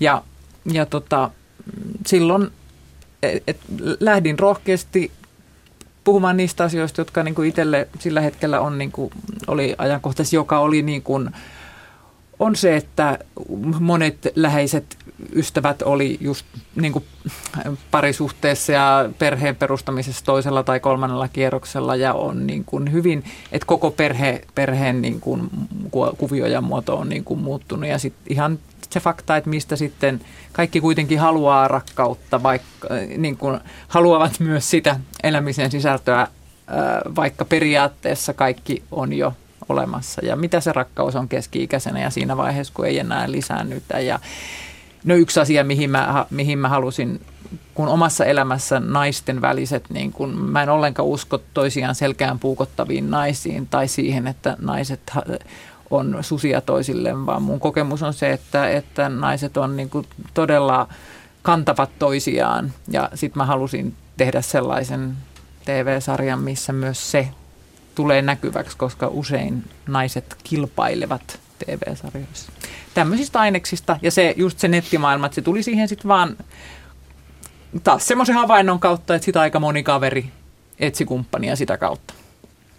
Otetaan mukaan soittaja Rai ja Marja soittaa Ähtäristä. Hyvää iltaa. Hyvää iltaa kirjallisuusteema illan eh, toteuttajille. Ilta. Iltaa.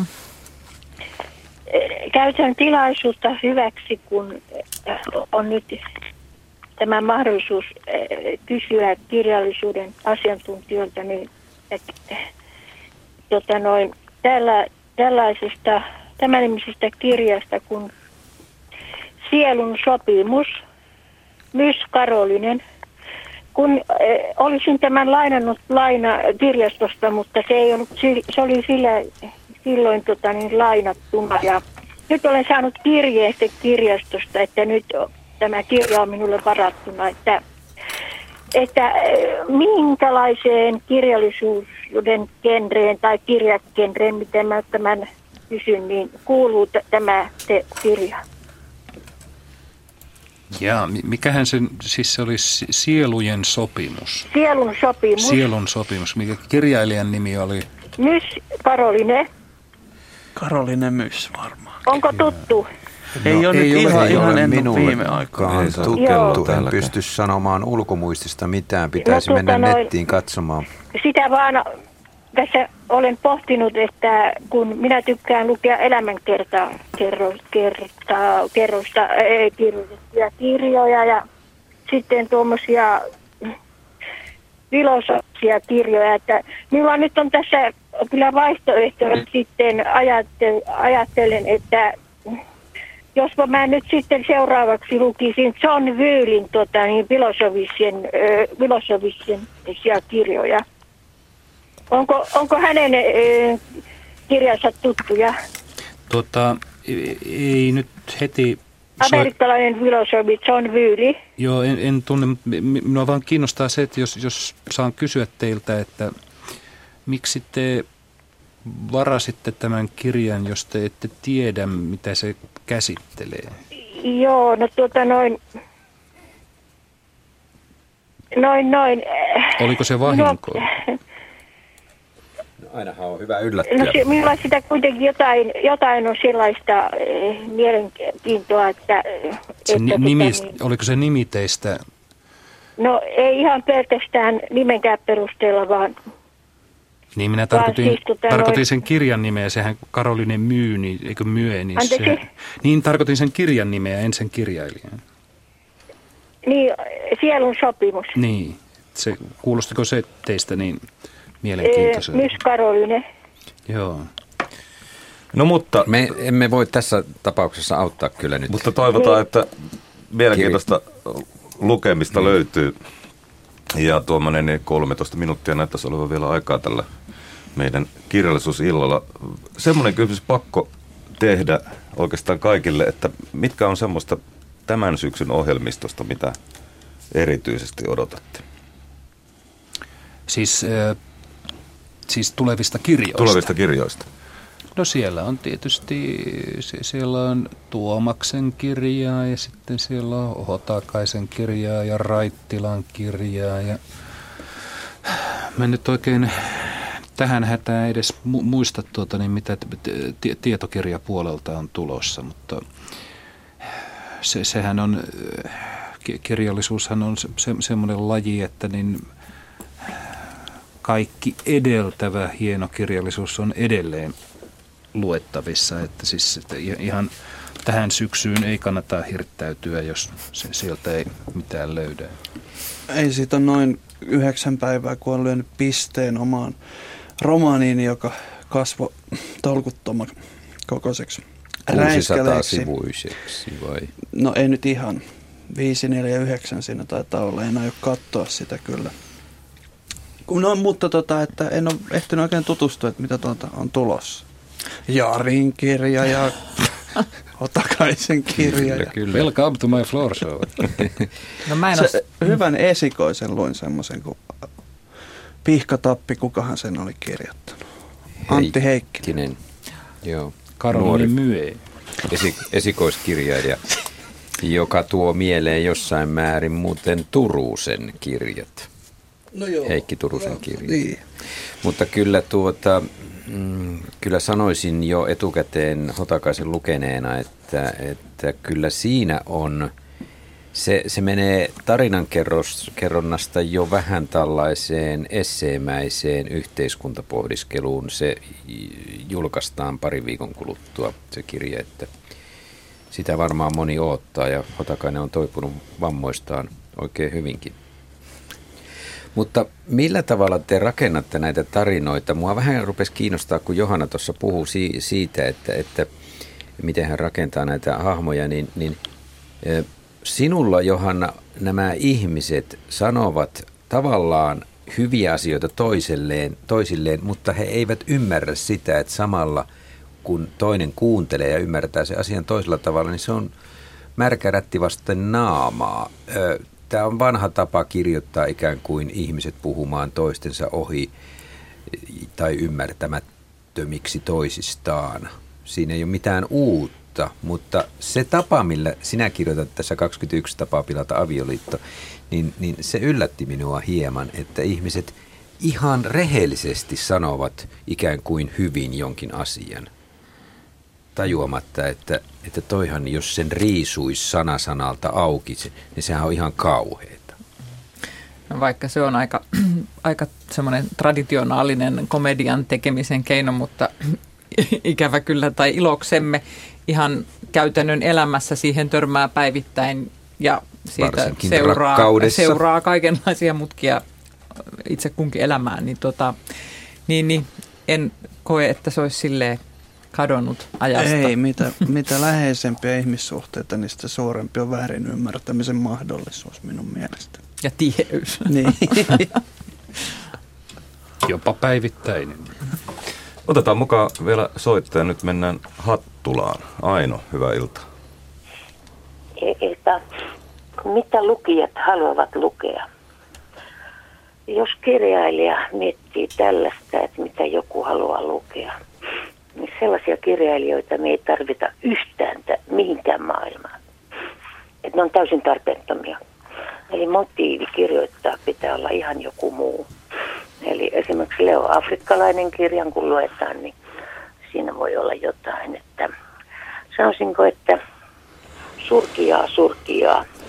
Ja, ja jos luette vaikka ton, ton Matti Kurjansaaren vanhan loppuun kirjan Olavi Paavolaisesta, niin tiedätte, että millaisella sydänverellä se, se otus esimerkiksi toimitti Karjala kuvakirjan, valokuvakirjan. Mutta tota, siis, siis jos tästä lähdökohdasta lähdetään, että mitä joku haluaa, niin soramnoo. ei, ei tarvita teitä. Kiitos. No, tämänhän Jari Tervo jo tässä ihan ohjelman alussa totesi, että ei Kiitos. koskaan ajattele sitä, mitä joku haluaisi lukea. Se olisi, Jari itse ei, sanoi, se että se hyvin. olisi katastrofi. Niin, niin, niin olisi. Ehkä soittaja oli väärin ymmärtänyt jonkin asian. Se on hyvin yksinkertaisesti sanottu, että minä kirjoitan siitä, mistä minä haluan kirjoittaa. Niistä hmm. asioista, jotka on sellaisia, että tästä haluan kirjoittaa. Se, on, se ei ole kauhean romanttista tai jotenkin, se on hyvin yksinkertaista ja siitä se tulee aina olemaan. Siksi tämä on hieno ammatti, että tässä voi aina sen tehdä ja aina ottaa sen niin kuin, tuntuu siltä, että riskin siinä ottaa, vaikka et, et yhtä tyhjä se paperi on joka kerta, tai näyttö. Jos, kirjoittaa, jos kirjoittaa siitä kirjan, mistä ei halua kirjoittaa, niin siitä ei tule hyvä. Mm. Se on hyvin yksinkertainen systeemi. Voi olla, että sitä ei tule. Niin sekin on todennäköistä jopa. Kun Tuomas Kyrö katsoo sinun romaanituotantoasi, niin löydätkö itse siitä jotain linjaa, siis sellaista, en. että seuraava kirja olisi ollut ilmiselvä edellisen jälkeen, että siitä syntyisi jonkinlainen kaari? Ei, sieltä löytyy vaan se, että ne... Ei, yksittäisiä kirjoja? Yksittäisiä, no totta kai nyt ruskea kastike. Mielensä pahoittaja ja ruskea kastike on enemmän sukua teokselle mielensä pahoittaja kuin esimerkiksi teokselle 700 grammaa, mutta se, on, se ei mene romaanituotannon piikkiin.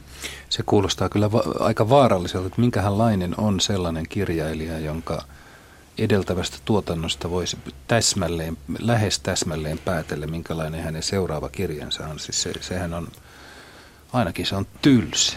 No ehkä Valtarista voi sellaisia kaaria löytää. Ja päätalosta. Niin, niin I rest my case. Mm. Vielä ehkä ehditään ottaa yksi soittaja. Matti soittaa. Hyvää iltaa. Joo. Hyvää iltaa. Moi. Moi. Ää, Moi. Semmoinen kysymys, että tota, nämä läsnä olevat kirjailijakin tekee prosekskia, niin onko niillä, kun ne lähtee konkreettisesti kirjoittamaan, onko mielessä jutusta jo pelkästään alku, josta ne yrittää keksiä, miten pääsee loppuun, vai onko mielessä loppu, ja sitten ne yrittää keksiä alun, mistä pääsee siihen loppuun, vai onko olemassa jo koko kaari, vai lähteekö keskikohdalta? Kaikkia kaikki, näitä. Kaikki on mahdollisia, mä tiedän sen, mutta... No mulla, mulla, mulla on sellainen... Miten ta- kukin kirjailija Joo. toimii? Minulla on sellainen tapa kirjoittaa, että niin, minun tiedän, mistä lähden liikkeelle ja minä mielestäni tiedän sen, mihin Joo. päädyn, mutta sitten tämä usein on paljastunut, tämä siis minulla on jopa lauseen tarkkuudella se alkulause ja sitten romaanin viimeinen lause. Viimeinen lause. Ja sitten minä olen usein huomannut sen, että kun olen pyrin tätä viimeistä lausetta kohti monta sataa sivua, niin minä huomaan sinne saapuessani, että tämä lause on tarpeeton tai se on huono. Sitä ei voi käyttää. mutta, mutta se lause oli tarpeen sitä varten, että minä pyrin sitä kohti. Tässä, tässä on hyvin monia tapoja. Schillerillä oli mätiä omenoita, mutta minulla on tämä loppulause. Sitä kohti tuota, niin täytyy pyrkiä. Joo, tietysti miten tahansa se voi tehdä periaatteessa. Mutta... Niin siis sehän on, Matti Pulkkis vainaa sanoi jo ajat sitten, että mikä tahansa, mikä auttaa kirjan kirjoittamisesta. Jos tuntuu kovasti siltä, että olet Napoleon ja sun pitää pullistella peilin edessä ja näyttää Napoleonilta, niin siitä vaan, jos se auttaa sitä kirjoittamista. Itse olen kokeillut noita kaikkia soittajan ehdottamia keinoja. Eli olen tiennyt alun ja lopun ja joskus toteuttanut kirjan niin. Joskus on kirjoittanut sitä epämääräisesti ja löytänyt vasta puolivälissä, mistä on kyse ja heittänyt sen alun pois, mutta se on ollut täysin välttämätöntä, jotta se lähti liikkeelle, niin kirjoittanut niin sanotusti löysät pois. Joo. Ei tässä ole yhtä, yhtä tapaa ollut mulla. No onko Jari Tervo, tiedän, että olet kertonut jossain vaiheessa tapa, tavastasi e, parannella tekstiä. Joku esimerkki oli sellainen, että ulkona satoi Ulkona vettä. oli sär, sankka pyry. Joo, ja sitten siitä niin tuli siis yhden sanan. Niin siis se, se menee hyvin, nopea versio on se, että ulkona oli sankka pyry. Tämä vaikuttaa Hemingwayläisen niin kuin napakalta lauseelta, että siinä on mitään liikaa, mutta siinähän ei mitään muuta olekaan kuin liikaa. Miten niin ulkona oli? Esiintyykö niitä sisään? Niin. Miksi se pitää todeta, että ulkona oli sankkapyry? Ulkona pois. Sitten siinä lukee oli sankkapyry. Onko olemassa mietoja, hoikkia, säyseitä pyryjä? Pyry kertoo jo sen lumi myrskyn tapaisen säätilan luonteen. Eli siihen ei tarvita sankka. Eli tar- jää jäljelle oli pyry. Mutta miksi kertoa asia suomen kielelle täysin vieraalla paikallaan pysyvällä olla-verbillä ja substantiivilla, kun sitä varten on Lönnrut tai joku muu keksinyt erittäin hyvän verbin, eli pyrytti. Eli ollaan päästy siitä, että ulkona oli sankka pyry, joka vaikuttaa napakalta sanonnan. Se on täyttä hattaraa, tä, täynnä ihan, se on tuubaa. Siitä tulee pyrytti. Hmm. Tämä, no niin, tämä, tämä on niin kuin... Sarjakuva koira romaani hmm. kirjoittamiseen. Hmm. Ää, mihin sanaa sitten päättyy tämä? Pyrytti. Se on se asiantila, mitä jota, siitä jäi? Mitä siinä kirjailija yritti sanoa. Kaik, kaikki muu oli sen ympärillä olevaa kuorrutusta. Niin kuin esimerkiksi sanat nuori tyttö. Onko olemassa vanhoja tyttöjä? Ei. Kyllä se nuoren saa ottaa pois siitä. Ja yleensäkin mun tapa kirjoittaa on sellainen, että se on minun kannalta se on väärin kirjoitettu, jos siinä tarvitaan sanaa esimerkiksi, että on hyvin pimeä. Siis se hyvin on, niin. ei, ei pidä kirjoittaa niin, että sitä tarvitaan, ei. niitä vahvikkeita. Sen sijaan on olemassa vanhoja poikia viiksekkäitä, kyllä. niin, se on totta, kyllä joo. Mutta muuttuuko, muuttuuko, muuttuuko tarina sitten olennaisesti tässä vaiheessa, Jari Tervo? Kyllähän se saattaa muuttua, siis eihän se, siis mä olen tullut siihen tulokseen, että niin siis minun kirjoittamiseni ne on EU e huippukokoukset. Mitään ei ole sovittu ennen kuin kaikki on sovittu. Tuo on melkein hyvä lopettaa. Kiitos Matti viimeiselle soittajalle. Meidän kellohan nimittäin on aivan pian 20, joka tarkoittaa, että tälle ohjelmalle varattu aika on käytetty. Kiitos kirjailijat Jari Tervo ja Tuomas Kyrö. Kiitos. Kiitos käsikirjoittaja ohjaaja Johanna Vuoksenmaa. Kiitos. Ja kiitos Seppo Puttonen. Kiitos Kiitoksia. Seppo Puttonen. Kiitos kuuntelijat. Olikohan tuossa kiittelyitä tarpeeksi? Tarpeeksi ohjelman loppuun. Nyt kuullaan monille tuttu aikamerkki kello 20 ja tuoreita uutisia.